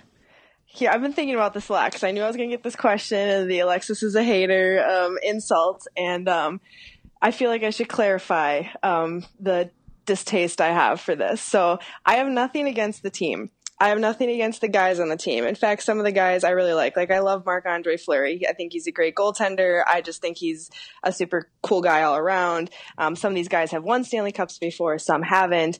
Either way, I have nothing against the team, and I think it's super cool that an expansion team has come in and done what they've done because it's a sports story. It's not just a hockey story. It's like you know people who don't pay attention to sports or don't pay attention to hockey have been talking about the Golden Knights. And that's really cool because they're drawing intrigue, you know, from people who watch other sports or who never watch sports to begin with. And that's that's a cool story. The problem I have with this is the fans because as a sports fan, you guys can attest to this too, and you know, being a sports fan is hard and it's stressful and you go through ups and downs and you watch your team lose. And if you're lucky enough you watch your team win a championship. And some people never get to experience that joy and some get to experience it a lot these fans come into this, you know, they're maybe they were fans of other teams before because they didn't have a team in Vegas, or maybe they were never fans of hockey. Maybe they watched a hockey game for the It's like first the time. in their life. Gettysburg I Address. like I want to. This is like this is like when we play basketball. I want to be like relax, relax. I was There's no thinking about time this limit lot. I on had this. this prepared. I can tell. This is like a soliloquy. What is She had notes. You even made notes, Alexis, didn't you? Do you get index No. cards over there? I don't have any index cards. All right. Um, Sorry, I, I rudely interrupted you. Finish your, your No, sermon fine. on the mount. moral of the story i'm very upset that fans have not experienced the suffering and they've gone straight to the excitement because as a sports fan the suffering is a big part of being a sports fan and i think it's a little unfair that they get to experience the joy before they've gotten any suffering so that's the point Well, of that there's story. also you know the the flip side of that coin is that y- you can almost say none of these people are really fans yet, right? Like Yeah. you can't. Yep. You're not a fan of something that you've been following for eight months. Like I'm becoming a fan. I'm like it's exciting that they're they're in the finals, but the final. Jesus, I'm going to just do that. It's like the it's like SATs or RBIs. Um, but yeah, I, I mean, I'm with you. I totally get it. There's also potentially there's two potential things at work here, though. One, they win, and then there's always like they won in their first season ever and didn't win again for 80 years. Vegas no longer has gambling, and the, the Paris hotel burned to the ground. Um, or they lose, and we all know how hard it is in sports to just get back to these Yeah. to the final of anything. So uh, there's potential for real devastation here, but they're up 1 0. Yep. Yeah, and I, I get the point you're making. Somebody actually said that to me today too about you know they're not really fans. Like they they they just started watching. Like I said, some of them may have never watched a hockey game before Vegas came or the, the team came to Vegas. And um, it's funny because there was a goal that the Cap scored today, and they were showing a replay, and the guy sitting right behind the glass, Golden Knights fans were smiling. I'm like, if this were me in the finals and my team got scored, on, I'd be in literal tears. So it's just like you see some of these things and the way some of these fans act at the game, and it's like you're right. Some of them they're here for you know the excitement and if their team wins great but they're even if the team loses they're not going to feel that same devastation that people who are They're fans going to be of like, the we team made it to the final in our Yeah. first season. I, you know, for them it's kind of you know like at this point anything is is good and if something bad happens oh well there's you know it's the first season I believe you millennials call how you're acting right now is salty. yes that is what we would call it and yes i am Salty with your coffee. now, Alexis, I, I can't believe you're not drinking salted coffee at this point, Ruther, with all the Joe Rogan you listen to. He, he said, oh, yeah, d- uh, dump a bunch of salt in it. It'll raise your brain power. Only if you do it in a hyperbaric chamber, though, while you're sleeping upside down. Well played, Joe Prano. Well played. Now, Alexis, I was also overtaken by the story, like you said, which was a great point. All sports fans. Now, I texted my buddy. Yep Quick background: I'm not going to release his name to protect his family. He, he is a for, he's a Canadian. He's a former minor league player. So I texted him. I said, "How are they so good?" And he, this is what he said. He said, "Combination of many things. They got Yeah. to handpick the team they wanted around the type of hockey they wanted to play. Great coaching. All guys had a chip on their shoulder because they weren't protected by their team. And mm-hmm. great goaltending. Would Yep. you would you say that's pretty much what happened this year? Yeah, hundred percent. And that's the thing is, you know, a lot of people keep saying like, "Oh my God, it's so amazing that they made it to the finals." Like, who would have thought?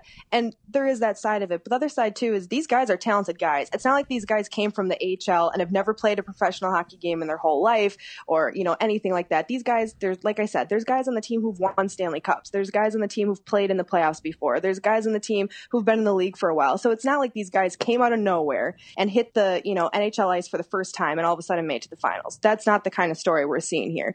We're just seeing a team who's never never played together before make it this far, which is incredible. And I'm not trying to take anything away from them, but a lot of people overlook the fact that these guys are talented players. They have a lot of talent on the team, and um, they were lucky to be able to click as a team on the first try here and get this far. And that's pretty incredible that they were able to do that. So, yeah, I would agree 100% that there's a lot of different factors that play into why they made it this far. Um, and there's actually a guy on the team who made a comment um, that they're misfits. Um, because you know they were exposed by their team and they ended up on Vegas. And I was talking to my dad about this, and we're both kind of annoyed by the, that term misfits because the teams you know, everybody had to expose people. They didn't have a choice to be like, "Oh no, sorry, you're not going to take anybody from our team." That that wasn't an option. You had to expose people, and the people that got exposed are obviously going to be your third and fourth liners, some second liners, maybe depending on the situation. Um, so it's not like they're misfits. You know, the teams didn't have a choice; they had to give people up. Um, and a lot of these guys were good players who just didn't have the opportunity on the team they were on because there was guys who were a little bit better than them, who were the first liners and second liners. So yeah, these guys are talented, and they all end up on a team together, and they use that talent to their advantage to get them this far in the playoffs, and it is pretty incredible.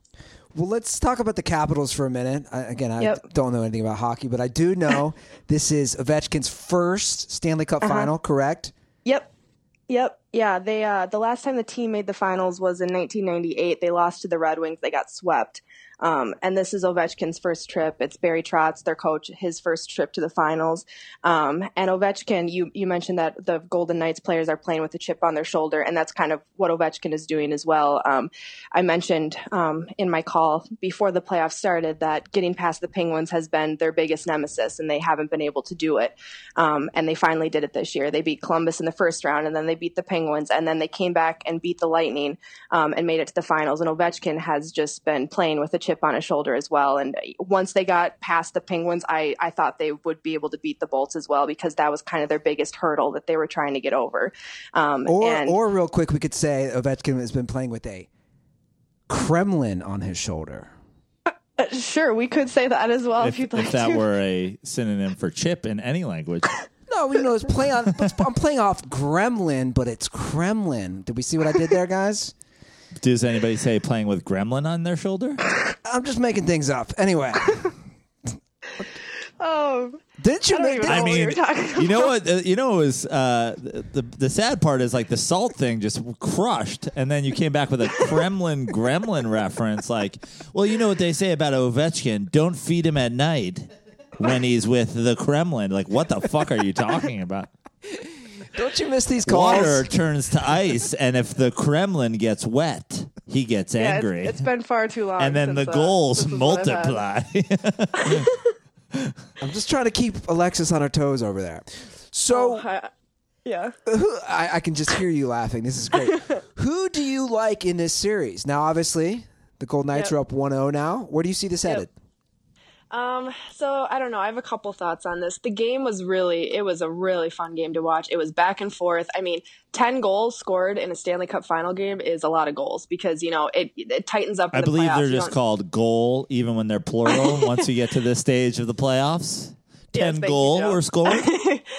um, you don't see a lot of high scoring like that as it gets further along into even the season. You know, towards the end of the regular season, you see it tighten up a bit, and then especially once you get into the playoffs, a ten goal game is is a pretty big game.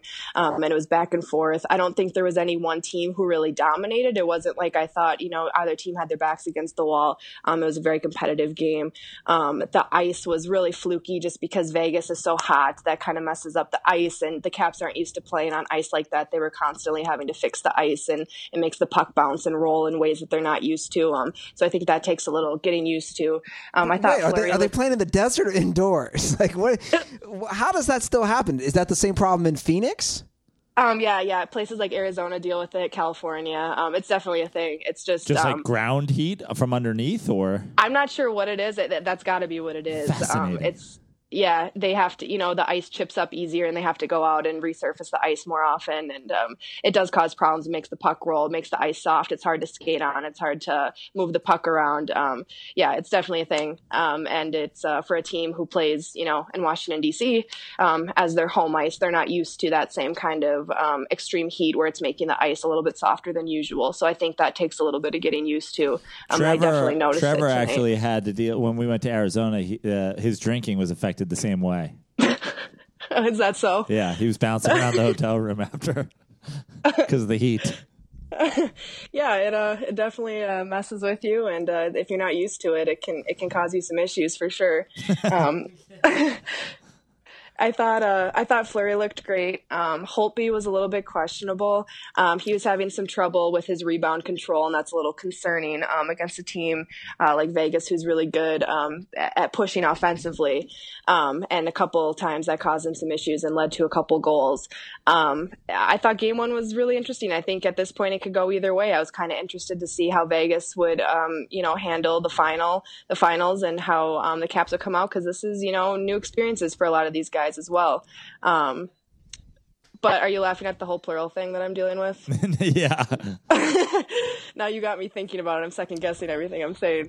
Um, but yeah, they they made a comment in the pregame show about how the team who won the first game of the past like six finals ended up winning the Stanley Cup. Um, so that got me kind of thinking as I'm watching the game, like, okay, is that going to happen again? And if that is true, Vegas will end up winning the Stanley Cup. So I guess we'll have to see. I have a question for you because I obviously this is also a big time of year for basketball. Um, Mm-hmm. So I wonder because I don't watch hockey, nor am I in touch with hockey social media or the general sense Yep. around hockey. Are there cheddar dick hockey fans who are like, I'd love to see Ovechkin play without a helmet when players were tougher? You know, that's funny you say that because I don't see that argument with hockey. It's weird. Um, it's almost like I- I hockey don't fans know what the fuck they're talking about. Um, and you know, hockey, just like every other sport, has changed dramatically. You know, I'd like to see of- Fleury play in that Friday Yeah. the Thirteenth mask. yeah, See you um, stop. it- see you stop pucks in a Halloween mask, buddy. um, Flopper. yeah, I mean, maybe it's maybe it's just you know the the feeds that I have on Twitter and what I'm seeing, but I, I don't really think I've ever had that conversation with somebody or seen people arguing in that way. You've Um, never seen and- terms like, "Oh my God, Sidney Crosby. He's not hard nosed. He doesn't have the killer instinct. He's not tenacious. Nobody I mean- bodies him up."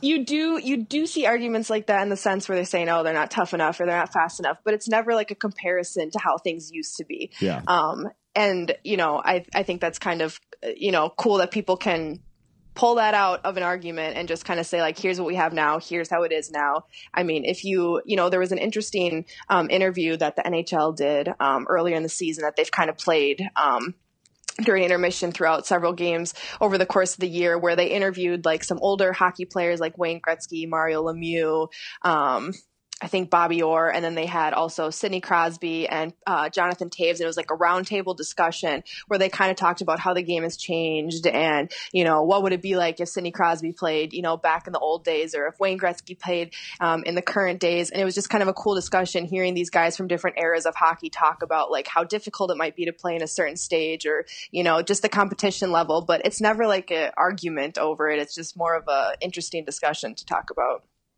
Well, Alexis, we appreciate the call. Yeah. We'll hear from you uh, in about six years. Yeah, cool. No, we have Hope to. We have to do. A, well. We have to do a post series wrap up. Well, no. of of course we will, uh, and and that, that's that's one Andy Ruther uh, Dirty Sports guarantee that will actually happen. I, Yeah. I, I mean, I got to say, I'm rooting for Vegas simply because the cup, like the excitement of the cup b- moving Yeah. around big. That's my favorite part of hockey. Yes. is the post When everyone gets when- with the cup. Yeah, everybody gets to take out the cup. Yeah. Like taking it in like where are you taking it in D.C. to the Jefferson fucking Memorial? Like, hey, look, there's Abe Lincoln with a cup on his lap. I, I if I had the cup, I'd for sure do two things. I'd for sure teabag it. I'd put my balls in it. and, and you'd for sure take it to an isolation chamber where the cup would meditate with you. no, I would also after teabagging, I'd eat a big bowl of cereal out of it. Phil Kessel ate hot dogs out of it last year, so Yeah. that's pretty cool. See? Yeah. Get a big old bowl of cereal. That'd be great. Alexis, where can people harass you on social media? Yeah, if you want to yell at me because I'm a girl and I like sports, you can go to Twitter Oh, yeah. Alexis Mirjana. Wait, wait, Um, say it again. I was laughing. Shot fired in honor of the Stanley Cup final. Shot fired. At Alexis Mirjana on Twitter, M I R J A N A. Same thing on Instagram. Um, yeah, give me a follow, talk hockey with me, yell at me if you want. I don't really care. I like it. I've noticed a change in you. It's it's more you you've turned into more of a badass. Yeah. I love this. She's more I come just at me, accept bros. it for what it is. Yeah, Yeah. you're like, I have my Yeah. coffee and I'm ready to fuck some shit up. That's basically how I feel most of the time, actually. See, exactly. Well, Alexis, Yeah. thank you for the call, and we will be in Yeah, touch no soon. problem. Is it safe All to right, say sounds you would have a you'd have an iced latte out of the cup if you won if you won the cup? I think it's safe to say, yeah. Yeah. All right, Alexis, get some sleep. We're gonna keep All right. thrusting on the show. Sounds good. See you later, guys. Later. Bye. We're gonna keep thrusting on the show. She's like, "Okay, buddy, you have fun over there." Well, Prano, did you learn some things? I learned I learned everything. I learned who was playing in the Stanley Cup final. I learned who's winning. Do you remember what you said when the year started? No. You don't remember when the NHL year started? No, did I say I was going to watch hockey? You said, "I promise this year I'm getting into it." Like, like you made this big plea that you were getting into it. Yeah. Um, well, I'll tell you what. The NHL they don't make it easy. They were they were playing playoff games on the Golf Network. like, not saying no one's watching hockey, but like, you're you're not you're on a less popular sports network, which is proof, I guess, that is is not less popular, right? Like, there is no NHL network, or is there? There is. I don't. Is there? Yes. How come they don't play games on that shit? Well, the NHL's main deal is with NBC Universal, but no, I would assume more people, more people Next sh- year, though. No, more. I guarantee you, more people watched the Stanley Cup because it was on NBC versus TNT tonight. What you think? More people watch the hockey game than the basketball game? I do. I do. Mm, I don't think so. I, am I completely out of my mind on this? Yeah, Because I'm probably. thinking one's on NBC and one's on TNT. Yeah, I don't think so. I mean, it might be close just simply because of the broadcasting, but I don't think it'll be game seven. I don't think so. Really? Are we saying just U.S. or U.S. and Canada? Just U.S. Well, then, I mean, yeah, then uh, we, yeah, then we go worldwide. Like, I mean, where, where are we doing? Where are we getting our ratings from? Fuck, I'm just saying. Worldwide, we all know that. But I mean, there's certainly no one in the booths of that hockey game like Ovechkin, Ovechkin, you stole my heart and my eyes, like or whatever. Like, there's no, there was no Stole Brazilian, there's no Brazilian broadcaster. Yeah, because you know that's what Gremlins do. Um, Good callback. Good callback. Gremlin. The Gremlin, the Gremlin, you stole my eyes and took them to the Kremlin. what happened to that chick from Gremlin? She was hot. She was also in uh, Drop Dead Fred.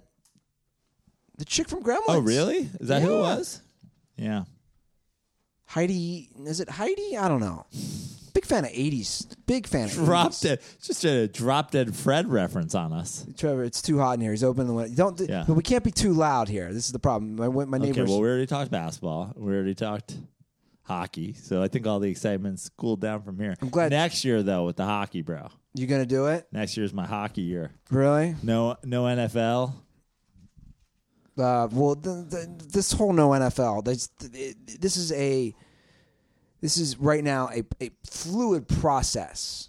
There's still things that are going to happen with the NFL. I'm not as worried. I'm not going to be as dramatic about you. I, I I was definitely I hate, and I said that last episode. I am firm in my stance on how I feel about everything, but I think things are still going to change. Okay, well, they better because you've been very critical of the people always who bitch and complain and like, oh, you don't really care about domestic violence if you fucking keep watching. You don't really care about whatever. And I I've been critical myself. Yeah, Yeah. I've said And- I clearly don't. And I and look, uh, my my mom wasn't abused, and I never abused anybody, and my sister wasn't abused, and I don't look. You're right; it doesn't fucking hit home, and those guys get suspended for it, and whatever. And I I feel like maybe as shitty a job as they're doing, they're trying, but this was a blatant and overreaching attack on you know freedom in America, and I um yeah, so till they sort that out. but they will. I, Well, I, better hope so. Or else Trevor's gonna be picking games with you next year. I have scheduled. I have scheduled a. I'm already uh, looking into fucking getting an Aussie Football League subscription. Well, I've scheduled an owners what meeting. VPNs are. I've scheduled a Venice Beach Float Lab owners meeting. yeah. I think they all need some time in the float lab to decompress a little, and plus it might kill them Well, all, you which know, might be a benefit. I don't know if you heard, they're actually uh, a lot of the Make America Great Again people are uh, attacking the float labs because apparently you're lying down during that. It's very disrespectful yes. to veterans everywhere. I don't know if you know, but everybody who's related to a veteran sleeps standing up like a uh, bat. I do. I do want to give some love uh, to Prano's new philosophy for for blocking people on Twitter. I, I want to say it was life changing. Yeah, we are all the, we are all the Kimbe Mutombo. We, I It's mean, like Spartacus. Like I'm Dikembe. I came home last night. And, No, I'm Dikembe. and uh, I saw. my fingers aren't even long enough to do the Dikembe. I have to like move my whole hand. He was like doing the fucking. What about baby fingers over Yeah. here? It's like a fucking. Uh, it's like a, I mean, it's like a small carrot. yeah, yeah. Look at these things.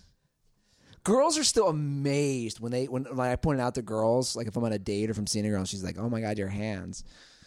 I'm like, "Yep, I got a small dick too." Anyway, uh You're like, stop looking at my hands. Look at the lines in my head. And they're like, what the fuck is happening? so I got home after the Eastern Conference Finals, Game Seven, and my mentions, of course, were on fire because I had a lot of pro LeBron. And you're right, Prano. There is no better feeling than when I see a faceless troll, and, and it's now to the point with me. By the way, I don't want to turn my my Twitter feed into an echo chamber. I'm open to different opinions, but I just have very simple requirements, just like Joe set up. You either need your you, you need your real face. That's my only requirement. But but when you come at me and say, "La bitch," I mean, face and name, preferably. Yeah. Face or name. Name. Like, look, I get a lot of people like, you know, my I'm at Fix Your Life, but I put my name. Like, there's a lot of different ways to skin a cat here. But like, if you're if you're not a real name and not a real face, and you're annoying me, I'll give you I'll give you four pictures in your media to have something that might identify you, or poof, you're fucking out. But here's the fuck what's outta great. here. A lot of people still aren't understanding it. Yeah. Still fellow dirtballs. Guys, it's real simple. You can't be a dick or critical or whatever. You're just getting blocked if you don't show yourself. And I don't care. I don't give a shit. I'm Team Prano 100% on this. At first, I was like, yeah, it's a little harsh, but no. Why, why should I care about your opinion? If you if you're not if you don't have the balls to, To stand actually for it. show yourself, it's like it's not a real opinion, right? It's not. Like it's it's the idea that you're just going to be a person who just goes ma, and it's like you're you know when people say like oh that's a bot that's about like whether you're a real person behind that or not you're essentially a bot because you don't stand for your opinion. Yeah, you're not standing for your opinion. You're just going like no this is what i think. It's like who who thinks this Who thinks who this? are you the meme of Terry yeah. Rozier. yeah i don't like I don't know who that is. yeah I mean, even today, somebody came at me over. It, again, but what's great about this whole strategy that Prano has, has formulated, it, it, it's not just sports. It's not even close to sports. Somebody called me dumb today, and I looked. Oh, you're a picture of, of a soccer stadium. yeah Oh, and I and I saw. Oh, you follow Joe. You follow me. You're probably dirtball. Oh, uh, blocked. You called me. Yeah. You called me dumb, and you don't show your fo- your face. You're not smart enough to know how to take a selfie, upload it to Twitter. But you are. You're just fat and ugly. Yeah. You don't have the balls to show lines in your head like me, like my current profile pic. See, and basically what Andy's doing with the lines in his head, he's like, it doesn't get worse than this. Put a picture up of yourself. Yeah. It doesn't get any worse than this. Let's get to some calls, and I have actually a, a faceless troll related call. Oh, great. But before we do that, I just want to say I love your flag and anthem outfit today, Prano. Full flag and anthem. Full These- flag and anthem. These are my new flag and anthem shorts. This is my first time wearing them. Looking fresh. I really like these shorts. I don't know what they're called, but they're fantastic. And then this, look at this. Two hot chicks, surfboards, asses out, thigh gaps. That's it. I'm at That's, two thigh gaps on my sh- sh- t-shirt right now. that's like an OG flag and anthem shirt. Yeah, yeah. And I and I don't rock it a lot because I'm like I never know what I rock this shirt with. Found a great pair of shorts that are brand new on the Fla- Flag and Anthem website. Love rock 'em. them, and I was like, ooh, that shirt would go great with these shorts. Yeah, love it. Guys, you can look just as fresh as Joe. Just go to flagandanthem.com and drop promo code DIRTY to get 25% off your first order. We began some great tweets from Dirtballs. Again, it will be in the description of the podcast in case you forget. It's promo code DIRTY. Go to flagandanthem.com, drop that promo code. And uh, yeah, I'm excited because uh, it's near the end of the month. We get to pick out some new gear. And I, you know what? I gotta say to dirtballs out there, get yourself some Flag and Anthem. Get get a whole outfit. Get jeans, get shirts, get a hat, get a hoodie, get some outerwear, and take a picture of that. And then you won't be so embarrassed to put up a picture on Twitter. You know, like I get it. Some But my things- job, my job doesn't allow me to wear flag and anthem. My job. If I hear one more, my job. I love everybody looks like everybody works. All these dirtballs work for the CIA. you don't know how to. You don't know the difference between there and there, but you work for the CIA. My little brother doesn't show his face on Twitter, um, but he pretty much doesn't troll ever. Right. That's that's the one. By the way, Mark, if you're listening, we all know who you are. Like they know. Is he like, Mark Ruther on Twitter? No, he's not. I'm not going to give out his Twitter handle. I think some of the dirtballs have figured out. Show your goddamn face. How did I raise you? But the other thing is, there's people. I get. I get that Twitter is a thing where you can create a feed, Yeah. right, of your interests and follow it. So if you want to be at Dickbag One and it'll be a picture of like a fucking you know American flag or whatever, cool. Just don't ever write anything to me. Yeah. just read. If you want to just read things anonymously, that's cool. Read things anonymously. Well, let's get to the calls. We get we have a call about it. Let's. We need a clarification from you, Prano. Love that. What am I clarifying? I can't even. I'm so excited. All right. Well, let's see what he has to say. I should have read the rundown. Was there a rundown today? No comment. Hey guys, number one Vikings fan Joey. Um, I was just listening to uh, episode 419, and Joe Prano said that if you're a faceless troll, um, or if you have a fake name, that he doesn't value your opinion, you can fuck off. My question is, if you have a fake name but a real picture of yourself, does that make you does that make you a, a, a worthless troll and your opinion doesn't matter? Uh, thanks for taking my call. Condoms are for Aaron Rodgers.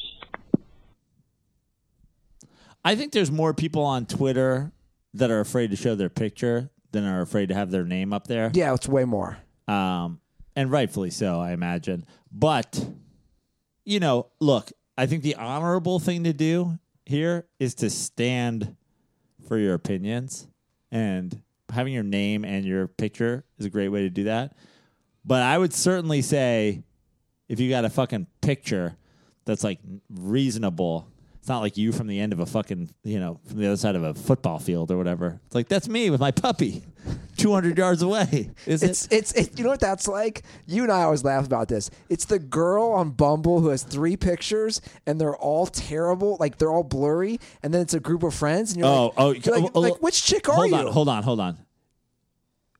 The the dating app group pick is one thing. The bro group pick on Twitter might be the bottom of the barrel of like human worthlessness. Ah, You're on Twitter and your profile picture is you and four other dudes in fucking button down shirts, like outside of a high school party. Like, wh- who's tw- is this? Is this four dudes that fucking circle jerk together? Is this all your opinions? First one to jizz on the cookie gets to write the next tweet. Like, what the fuck is wrong with you? Yeah, it's just me and my bros. Oh, so in your life, the best and only picture of your face that's worth sharing is you with a bunch of dudes, like 17 year olds smoking cigars outside of the frat house. Oh, man. Prano just lost thirty five percent to sixty percent of our audience. Just put up a fucking. It, you know what? The thing is, like, it's not that hard. If I didn't have a picture, I could take one right now with my phone of me with these fucking headphones on and be like, look, now I got a picture up close of my face. Look, here we go to go. I mean, it's real simple. Look at that. I just have one. Look at that. Look at that. That should be my new profile picture. That's a Double chin and all. That's a creepy looking Retard face. picture. Yeah. Yeah. But you can do it. Ah, sorry. The only one that saved to my phone was me and my frat boys from the guy took a picture was standing on a deck. We're standing down below by a beer pong table. It's a pretty epic day though. I don't know, man. The blurry one, the blurry female ones on Bumble. You just like when a girl has three blurry ones. You want to be like, you're just right. I'm ugly. Yeah. like I'm not even trying to be an asshole. Just right. I'm ugly. Oh, I, I I would be swiping when I used to be on the dating apps. I would swipe and I'd be like, you know what? This isn't even about you physically. Like You don't know how to if operate a you're camera. yeah, if you're an adult and you don't know how to take a crisp picture of you're yourself, mentally challenged. Yeah, I can't. what what will we talk about? I'd be like, oh, so here's how camera works. Not to Uh, mention, if you if you have sex with her, like you can't be having sex with a handicapped person. Like there's some kind of law against that. I'm pretty sure. It's unbelievable. I I kind of want you to match with one of them now and just show up and be like, uh, you don't look anything like your picture. What is with these crisp features? this is like a high def version of you. I was looking for more of the uh, grainy. but I but I don't even get the end game of the lying pictures anyway. Yeah. No, no, no. Let's do this real quick. Let- Let's play this out. I don't get this. And this goes for both genders. I don't get the guy who shows up 50 pounds heavier or the girl who shows up 50 pounds heavier. Like, what do they think the reaction's going to be? I've always wondered this. What's the reaction going to be, Prano? You go on a date. I told you. I told you it happened to me in New York. Like the one, like Bumble twi- Tinder date I ever had in New York. The girl showed up. She fucking. She knew. She said it. She goes, "Do I look like what you think I?" First, she goes, "You look exactly like your pictures." I go, "Yeah, that's how uh, photographs in fucking 2015 work." This isn't. I. You know, I didn't have to stand still while some guy fucking lit a lamp. You know what I mean? Like this isn't. This isn't the 1800s. Like you know, somebody didn't do a fucking painting of me in Rembrandt lighting. Like I, th- th- that's a photograph of me. She goes, "Do I look just how my picture?" Uh, well, no, you're fat in your pictures. You were not fat. I didn't say you were fat, but I was like, "Uh, no, you're." I think we both know. you hit two chains, you're like, you're different. Yeah. Even though it's I'm different. You Yeah. know what I'm saying? And then, I, and then she, I invited her to come to a comedy show, and I was like, "You can still come to the comedy show if you want." But I, I, you're like, I get extra money, more audience Yeah, I mean- I, I get a kickback. look, I already put you on the list, so technically, if you want to come, I, I just don't. maybe one of the other comics likes fat chicks. I just don't get that end game. Yeah. It's just it's just an odd end game. You know what it is. This is what it is. This nah, I figured it I just figured it out. I know what the end game is with those girls. They hope for idiot savage guys like me. Because a lot of times I'll think in my head, as as awful as this is, I'll think, well, I already met her for dinner. Yeah, she's fatter. I might as well still have sex with her. Like, Yeah. like I know that sounds awful and shallow and base. I'm just being honest here. My mindset is like, well, I dropped 70 bucks on dinner. You know, I might as well throw it in. Like, I know that sounds awful, but that's what they're going for. Well, let me tell you something that I've figured out recently, Andy. Sometimes it's better to just say I was wrong than I'll fuck this gross Tinder girl. Yeah, but that doesn't make sense. Who's wrong in that situation? I don't know. Yeah, I agree. I mean, guys, just, I'm just trying to spread the word. It's a lot harder to say I'm wrong than I love you. Just tell people you love them. I love you, LeBron James. Right? See, Prano, it's that easy. Okay, That's like a double. First, you had to wear that. Like, well, let's keep going. okay. Uh, you want to get a call from overseas? It's been a minute. Hooligan ball. Remember Sam? yeah, I thought Sam was dead. Uh, Brexit shit was real. He Yeah, left. yeah. he left for a while. He's back.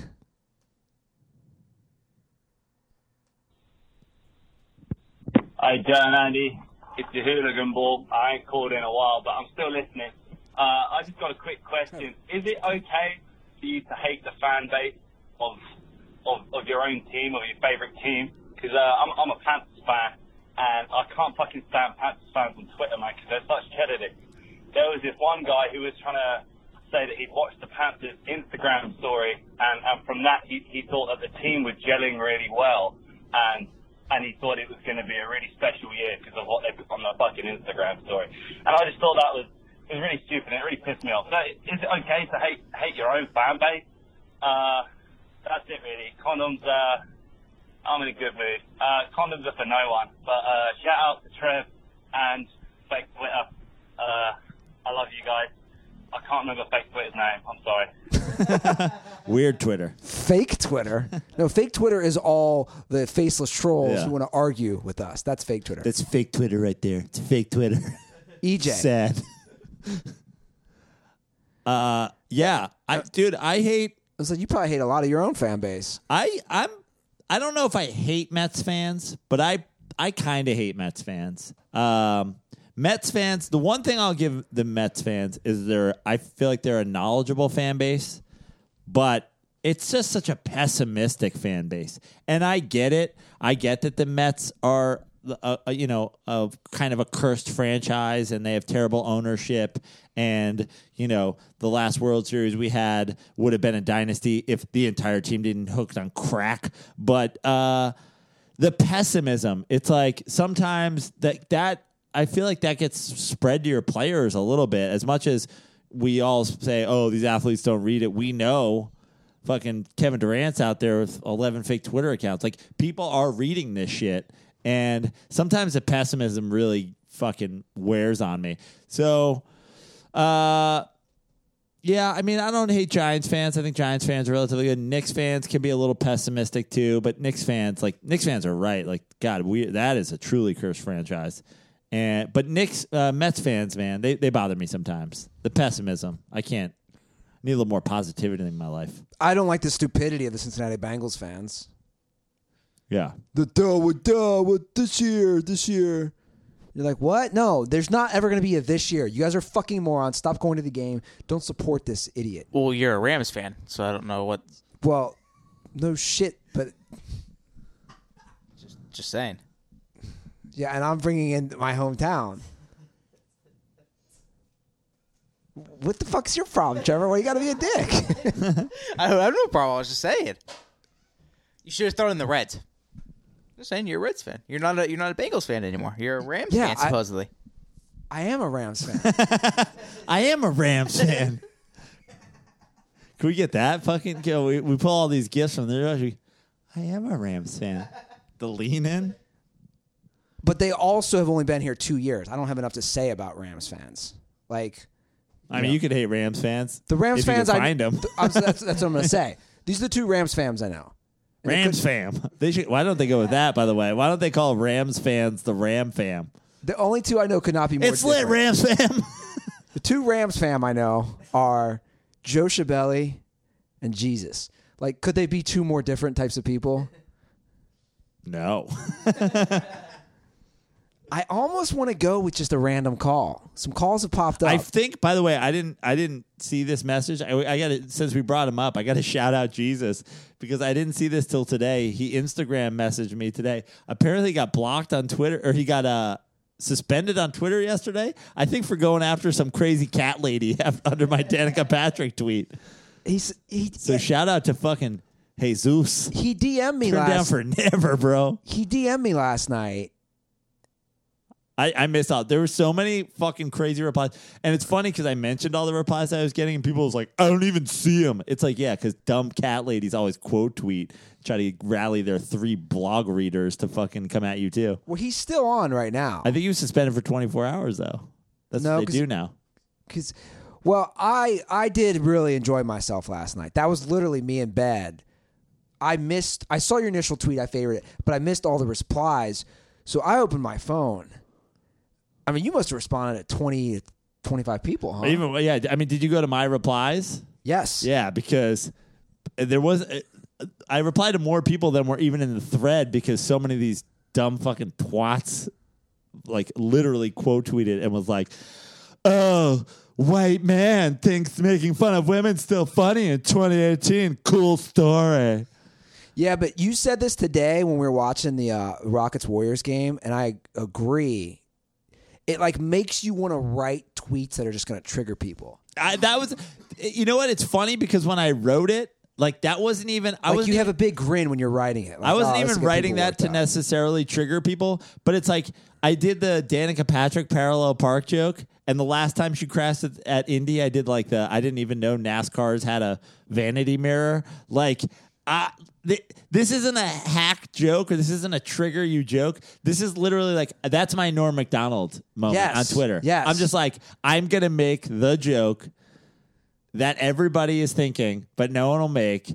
I mean, the- it- uh, no, you- but you're right because everyone's too big of a pussy now. you know what is hilarious? N- Forget crazy cat lady feminists like who I mean literally have no sense of humor because God forbid women white women in America who have had f- literally everything fucking handed to them and none of the work should ever hear anything wrong about them.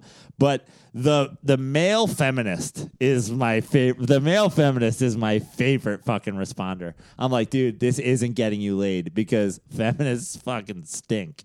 Oh, it's They're so not true. blowing you over fucking defending them on Twitter. It was like last year when the women's march happened. I tweeted. You remember the remember when it was it Charlie who made the gif of me slapping people going kill yourself. It's amazing. Kill yourself. That's uh, that's what I would do to any one of these dudes that fucking ever came and talked to me in real life. It's like it's the same thing when I tweeted during the women's march. I won a 24 hour live cam on women trying to parallel park for the women's march. Yeah. It's the same exact premise, Yeah. like you're saying, where you're going for the base joke, but no one has the balls to write it. Yeah. And you just laugh. And and you just, dude, you laugh.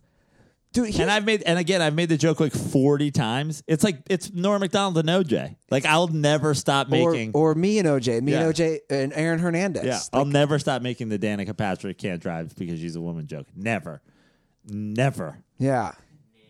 Never. never. Nor nor should nor should you ever stop doing that. Yeah. It's it's a fucking funny joke. Also, she's never won a goddamn thing. like she literally has won one race in her entire professional career. Well, this is And how I'm certain male drivers th- this, hate her. This is how I look at it, Prano. And this might sound cocky, but I don't care. When when these people get so worked up and they're so bent out of shape, I know like when people come at me, I get pleasure off knowing like, look, I'm a decent looking guy. I still have my health. I can walk right outside to the fucking beach. I'm very lucky to have all this.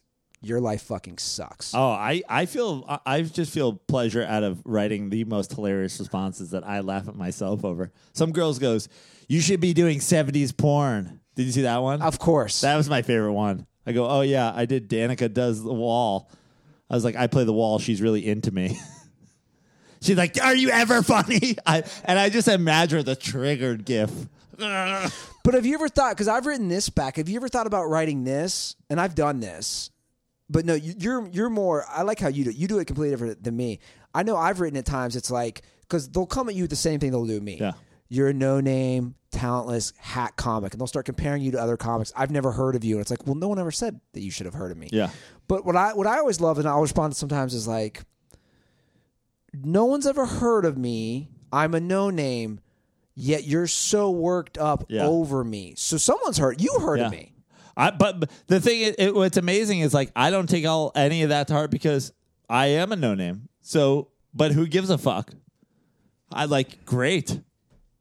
I love like it's my favorite thing. It's triggering white women is literally my favorite thing. Yeah, that's kind of awesome. Triggering white women. There's no better. like There's no better thing. I agree. Oh. Triggering white women. Yeah.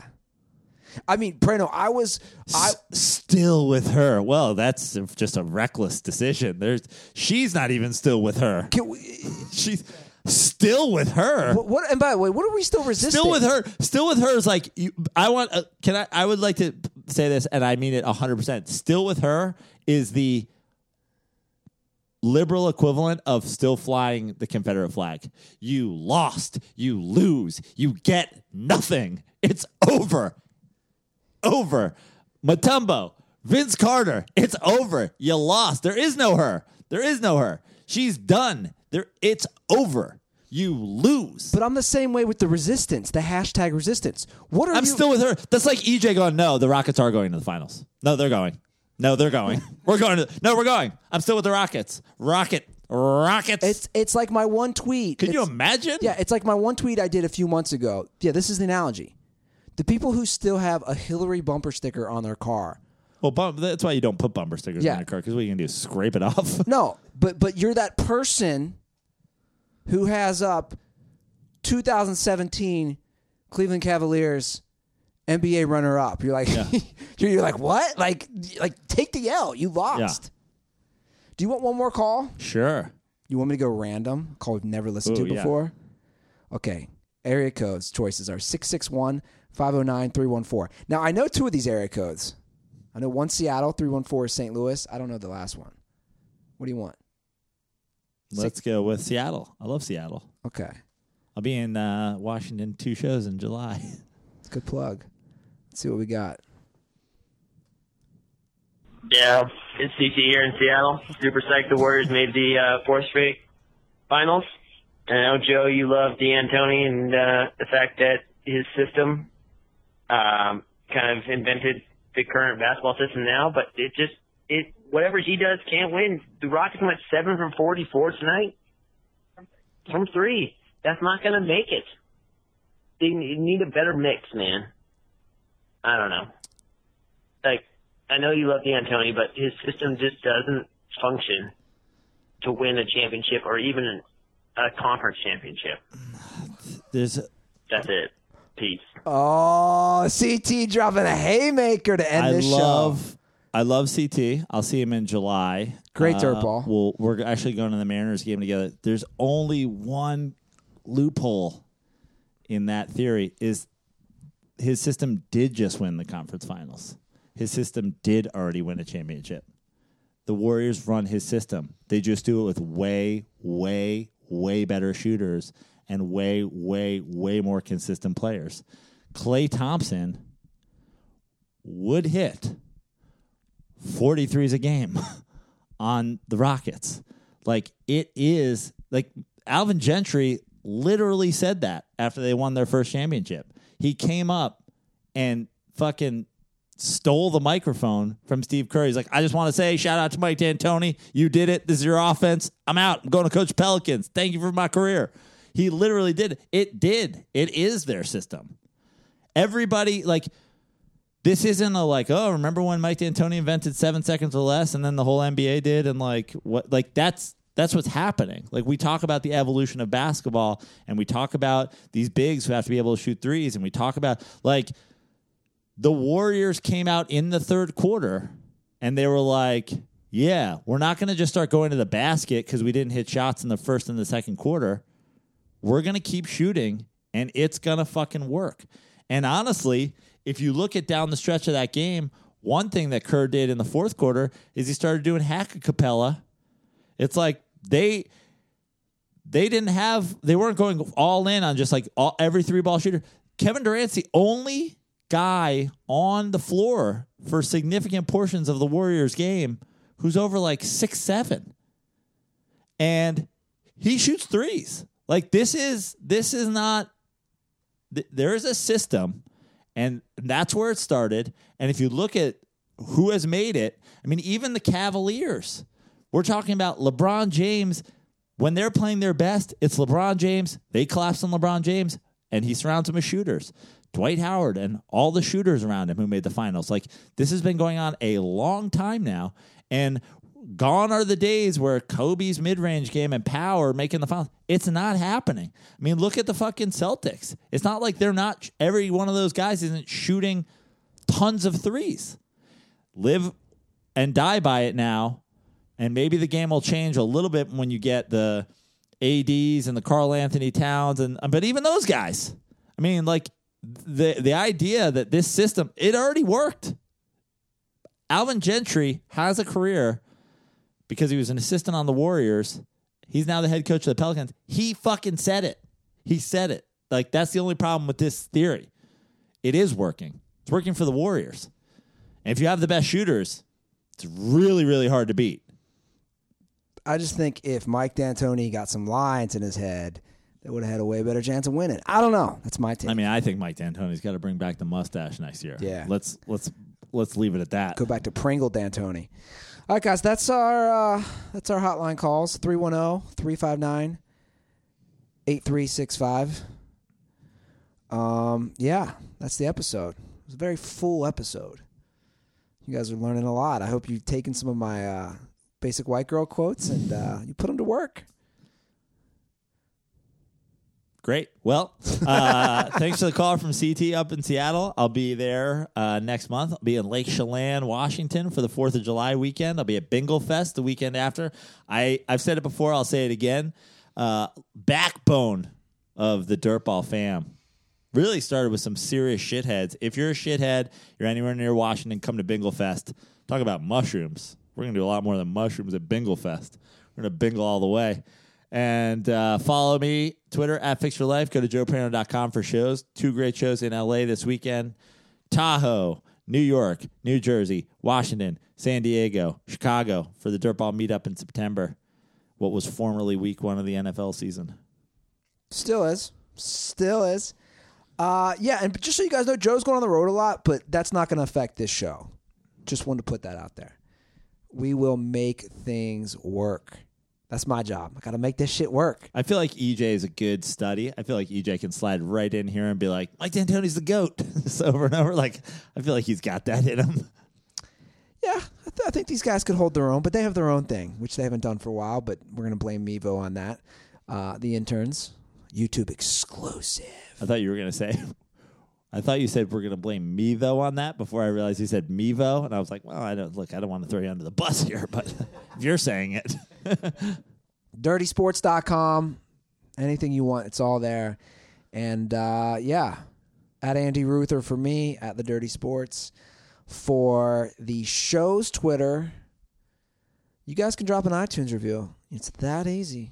Like, just do it. Just fucking do it. What are, guys? What are we? What are we worrying? What are we waiting on here? Because here's you how, know, I've, hold on. I've, Here's I've how, said for a long time, it's easier to leave an iTunes review than it is to say I'm wrong. It is. But my rule for the show has always been if you leave an iTunes review and leave your Twitter handle, I automatically follow you back. Because that's one of two things. I'd like to know who listens to the show. To me, that's I also want to support you. You support us, I want to support you back with a follow. But it blows my mind the amount of people who clearly listen to the show on Twitter, I see from tweets, but haven't left an iTunes review. Like, we're not one of the biggest shows out there. But you know what helps us on the charts? iTunes reviews. I've noticed only people with their picture on their Twitter leave iTunes reviews. I don't know. I haven't done a case study on that yet. Should check that out. Anyway, guys, that is the show. I hope you enjoyed it. Uh, just so you guys know, I, we might be delayed on some of the other Dirty Sports Network podcasts this week because we bumped every, Holiday week. we bumped everything back a day. Yeah. It's like when those HBO shows, they don't air on Yeah. holiday weekend Sundays, you know? So everything might be back a day this week. But don't worry, we're still dusting. Dust it real hard. All right, Dirtballs. Thanks for listening to the show. And most importantly, don't forget condoms are for pussies.